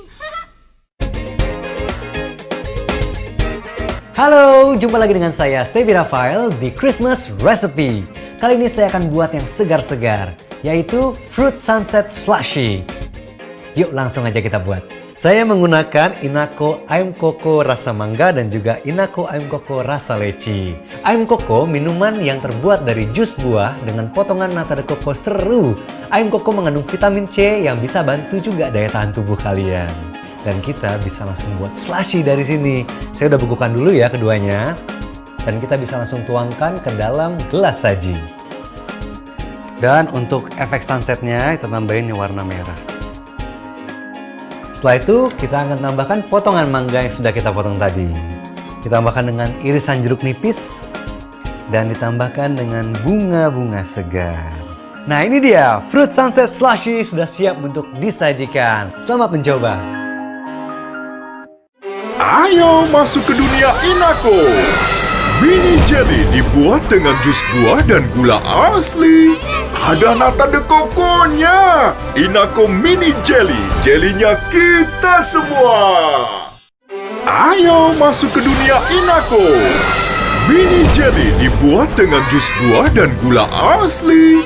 Ada nata de coco-nya. Inaco mini jelly, jelinya kita semua. Ayo masuk ke dunia Inaco.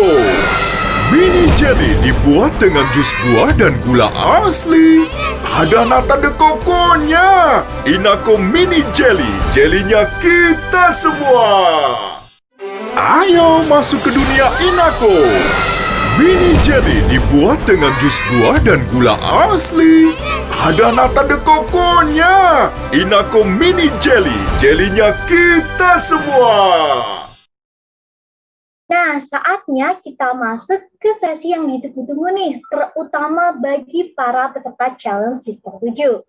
dilihat dari mukanya para peserta tuh kayaknya udah nggak sabar ya. Kira-kira siapa nih yang berhasil memenangkan challenge JISTalk 7 dan berhasil membawa pulang hadiah? Oke deh, langsung saja ya kita tampilkan pemenang challenge JISTalk 7 adalah selamat kepada Jinjeng Show ya at Dansenfield. Nah, akun TikTok @dansenfield itu punya bisnis teman-teman yang namanya @mahkotastore.id. Nah, store ini tuh ngejual hampers yang lucu banget. Apalagi buat kalian yang lagi cari hampers nih untuk teman yang habis wisuda, habis ulang tahun, atau buat kado wedding, atau juga bisa buat ngadain diri sendiri nih, kayak self achievement gitu, teman-teman. Cocok banget nih belinya di @mahkotastore.id. Dan pas banget teman-teman, kalau orang yang mau kita kasih tuh suka banget gitu sama K-pop, karena di @mahkotastore.id ini ngejual hampers tentang K-pop, khususnya grup NCT dan juga BTS teman-teman. Hampersnya juga beragam banget teman-teman. Isinya tuh ada hand sanitizer, tote bag yang gambarnya bias kalian, dan juga merch K-pop yang lucu banget, kayak photocard, stiker, gantungan kunci, dan masih banyak lagi. Nah, terus gimana, Kak? Kalau aku tuh mau ngasih ke nenek aku yang nggak tahu gitu, kayak K-pop gitu. Nah, tenang aja, teman-teman. Karena di store ini juga ngejual hampers yang isinya makanan dan juga barang-barang lucu lainnya. Dan pastinya dong, semua hampers yang dijual di sini tuh dibungkus dengan lucu dan estetik banget. Cocok kan buat hadiahin orang terkasih kita? Dan yang nggak kalah penting nih, review dari orang-orang yang beli di @mahkotastore.id tuh juga pada suka nih. Dilihat dari rating ulasan pembelinya, pada ngasih bintang 5 loh teman-teman. Mantep banget gak tuh? Makin puas gitu beli hampers di sini. Selain reviewnya yang oke banget, mahkotastore.id ini juga lagi banyak ngadain promo teman-teman. Nih, bisa dilihat di layar masing-masing ya. Banyak banget nih potongan harganya di bulan Ramadan ini. Nah, jadi makin greget gak tuh pengen beli hampers di @mahkotastore.id. Nah, pokoknya kalau kalian cari hampers khususnya bagi para K-popers, yuk langsung cus diborong di Shopee-nya di @mahkotastore.id, Instagram-nya @mahkotastore.id, dan di akun TikTok-nya @dainsteinfield. Oke, baik. Sekarang kita panggil yuk si pemilik atau owner dari bisnis yang kita bicarain dari tadi, sekaligus pemenang dari challenge JISTalk 7. Apakah Kak Shelly Nabila ada di sini? Halo Kak Shelly. Wah, gimana ini Kak Shelly? Nah, Kak Shelly sudah ada. Wah, halo Kak Shelly. Tadi mohon maaf ya aku. Halo. Oh iya Kak, baik. Tidak apa-apa Kak. Wah, ini Kak Shelly, sekali lagi selamat ya. Bisnisnya keren banget nih. Setelah ini kita akan ada fitur lebih dahulu nih Kak Shelly untuk dokumentasi. Nah, dipersilakan perwakilan DND untuk mengambil gambar. Baik, saya akan mengambil dokumentasi. Dokumentasi saya mulai dalam hitungan ketiga. 1, 2, 3. Baik, terima kasih. Oke, terima kasih Kak Perwakilan JNB. Nah, untuk hadiah dari pemenang challenge dapat diambil dengan menghubungi Kak Latifa. Nah, teman-teman, selanjutnya kita akan melakukan sesi dokumentasi. Kan nggak afdol ya, kita udah dapat banyak banget nih ilmu dari para pembicara keren kita, tapi belum diabadikan nih momennya. Oleh karena itu, kepada perwakilan JNB dipersilahkan untuk mengabadikan momen ini. Baik, di sini ada 4 slide. Saya akan mulai dari slide 1 dalam hitungan ketiga. 1, 2, 3. Baik, slide selanjutnya. 1, 2, 3. Baik, slide selanjutnya lagi. 1, 2, 3. Lalu slide terakhir. 1, 2, 3. Ya, terima kasih. Oke, terima kasih Kak Perwakilan JNB. Nah, selanjutnya kami akan menampilkan video sponsor dari JISTalk 7.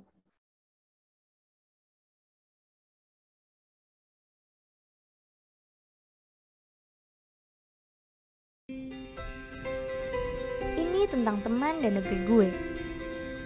Di sini gue selalu nyari tempat-tempat baru buat ditelusurin. Tempat untuk menemukan teman-teman baru buat ngisi hari-hari gue. Teman yang gak hanya selalu bikin cerita, tapi teman yang selalu ada di saat gue butuh kebaikan dalam tubuh. Seperti teman baru yang baik buat tubuh gue. Terbuat dari jus buah asli dan 100% gula murni yang menyegarkan dan sumber vitamin C yang baik untuk kesehatan.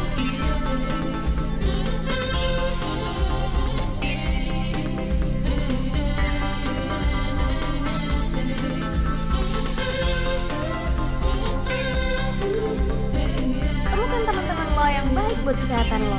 I'm Coco, Trans the New You. Halo, jumpa lagi dengan saya Stevira Fael di Christmas Recipe. Kali ini saya akan buat yang segar-segar, yaitu Fruit Sunset Slushy. Yuk langsung aja kita buat. Saya menggunakan Inaco Aiyam Coco rasa mangga dan juga Inaco Aiyam Coco rasa leci. Aiyam Coco minuman yang terbuat dari jus buah dengan potongan nata de coco seru. Aiyam Coco mengandung vitamin C yang bisa bantu juga daya tahan tubuh kalian. Dan kita bisa langsung buat slushy dari sini. Saya udah bekukan dulu ya keduanya. Dan kita bisa langsung tuangkan ke dalam gelas saji. Dan untuk efek sunsetnya kita tambahin warna merah. Setelah itu kita akan tambahkan potongan mangga yang sudah kita potong tadi. Kita tambahkan dengan irisan jeruk nipis. Dan ditambahkan dengan bunga-bunga segar. Nah ini dia, Fruit Sunset Slushy sudah siap untuk disajikan. Selamat mencoba. Ayo masuk ke dunia Inaco. Mini jelly dibuat dengan jus buah dan gula asli. Ada nata de coco-nya. Inaco mini jelly, jelinya kita semua. Ayo masuk ke dunia Inaco. Mini jelly dibuat dengan jus buah dan gula asli. Ada nata de coco-nya. Inaco mini jelly, jelinya kita semua. Ayo masuk ke dunia Inaco. Mini jelly dibuat dengan jus buah dan gula asli. Ada nata de coco-nya. Inaco mini jelly, jelinya kita semua. Ayo masuk ke dunia Inaco. Mini jelly dibuat dengan jus buah dan gula asli. Ada nata de coco-nya. Inaco mini jelly, jelinya kita semua. Wah, kelihatan enak banget ya teman-teman Inaco-nya. Tapi kira-kira apa nih yang pas buat ngemil selain konyaku? Ada yang tahu nggak ya? Wah, ada yang tangan nih. Apa tuh? Aku tahu, Kak. Kalian udah tahu kan mini jelly Inaco? Nah, kalau mini jelly Inaco ditambah susu segar jadi apa, hayo? Jadinya Inaco mini puding. Yeah. Inaco mini puding cemilan manis yang bebas lemak, bebas kolesterol, dan yang bebas mikir. Wih, sedap benar nih teman-teman. Aku juga mau cobain Inaco pudingnya. Habis ini mau buru-buru ke warung buat beli Inaco pudingnya. Kalian jangan lupa beli ya teman-teman. Oke? Kalau udah oke, seru banget ya teman-teman talk show-nya hari ini. Banyak sekali ilmu dan informasi baru yang kita dapat dari para pembicara keren kita. Semoga dengan ilmu dan informasi baru tadi akan menjadi bekal kita dalam mengembangkan bisnis teman-teman semua agar menjadi lebih sukses dan lebih berkembang lagi, terutama di ranah media sosial. Amin ya rabbal alamin. Sekali lagi, saya ucapkan terima kasih kepada Pak Ihsan dan juga Kak Esther atas ilmu yang telah diberikan dan waktu yang telah diluangkan. Apabila Pak Ihsan dan juga Kak Esther memiliki kepentingan lain di luar JISTalk, sudah dipersilahkan untuk meninggalkan main room. Dan tak lupa, kami berterima kasih kepada Hima Prodi Perbanas Institute, Hima Akuntansi STI Ekuitas, dan Hima Prodi Manajemen FEB Unisma yang telah membantu menyukseskan acara JISTalk 7. Dan sampailah kita di penghujung acara Talk Show JISTalk 7. Saya ucapkan terima kasih kepada seluruh dosen dan kepada teman-teman yang telah menyempatkan diri untuk hadir di acara Talk Show JISTalk 7. Bagi seluruh peserta Jangan meninggalkan ruangan terlebih dahulu. Harap mengisi form evaluasi sebagai persyaratan untuk mendapatkan e-sertifikat. Form evaluasi dapat diakses melalui scan QR Code yang akan ditampilkan sebentar lagi, atau melalui link yang akan dibagikan melalui kolom chat. Bagi teman-teman yang sudah mengisi form evaluasi, kami persilakan untuk meninggalkan room. Apabila memenuhi kendala dalam pengisian form, silakan menghubungi narah hubung di nomor yang tercantum pada poster event. Nah, sebelum saya salam penutupan nih, saya mau pantun dulu. Tapi kalian harus bilang cakep ya sama pantunnya, walaupun nggak cakep nih, tapi harus bilang cakep pokoknya ya di kolom chat. Oke? Oke, kalau udah oke, aku mau pantun. Jalan-jalan ke Kota Padang, tak lupa membeli durian. Terima kasih kepada semua peserta yang sudah datang. Semoga talkshow JISTalk 7 bermanfaat untuk kalian. Saya sebagai perwakilan panitia JISTalk 7 mengucapkan permintaan maaf apabila ada kesalahan yang kami lakukan secara sengaja maupun tidak sengaja. Karena kesempurnaan adalah lagu dari Rizky Febian. Saya Dina Nilam selaku MC pamit undur diri. Sampai jumpa di acara JISTalk selanjutnya. Wassalamualaikum warahmatullahi wabarakatuh. Hom Santi Santi Hom, nama budaya. Selamat sore dan bye-bye semuanya.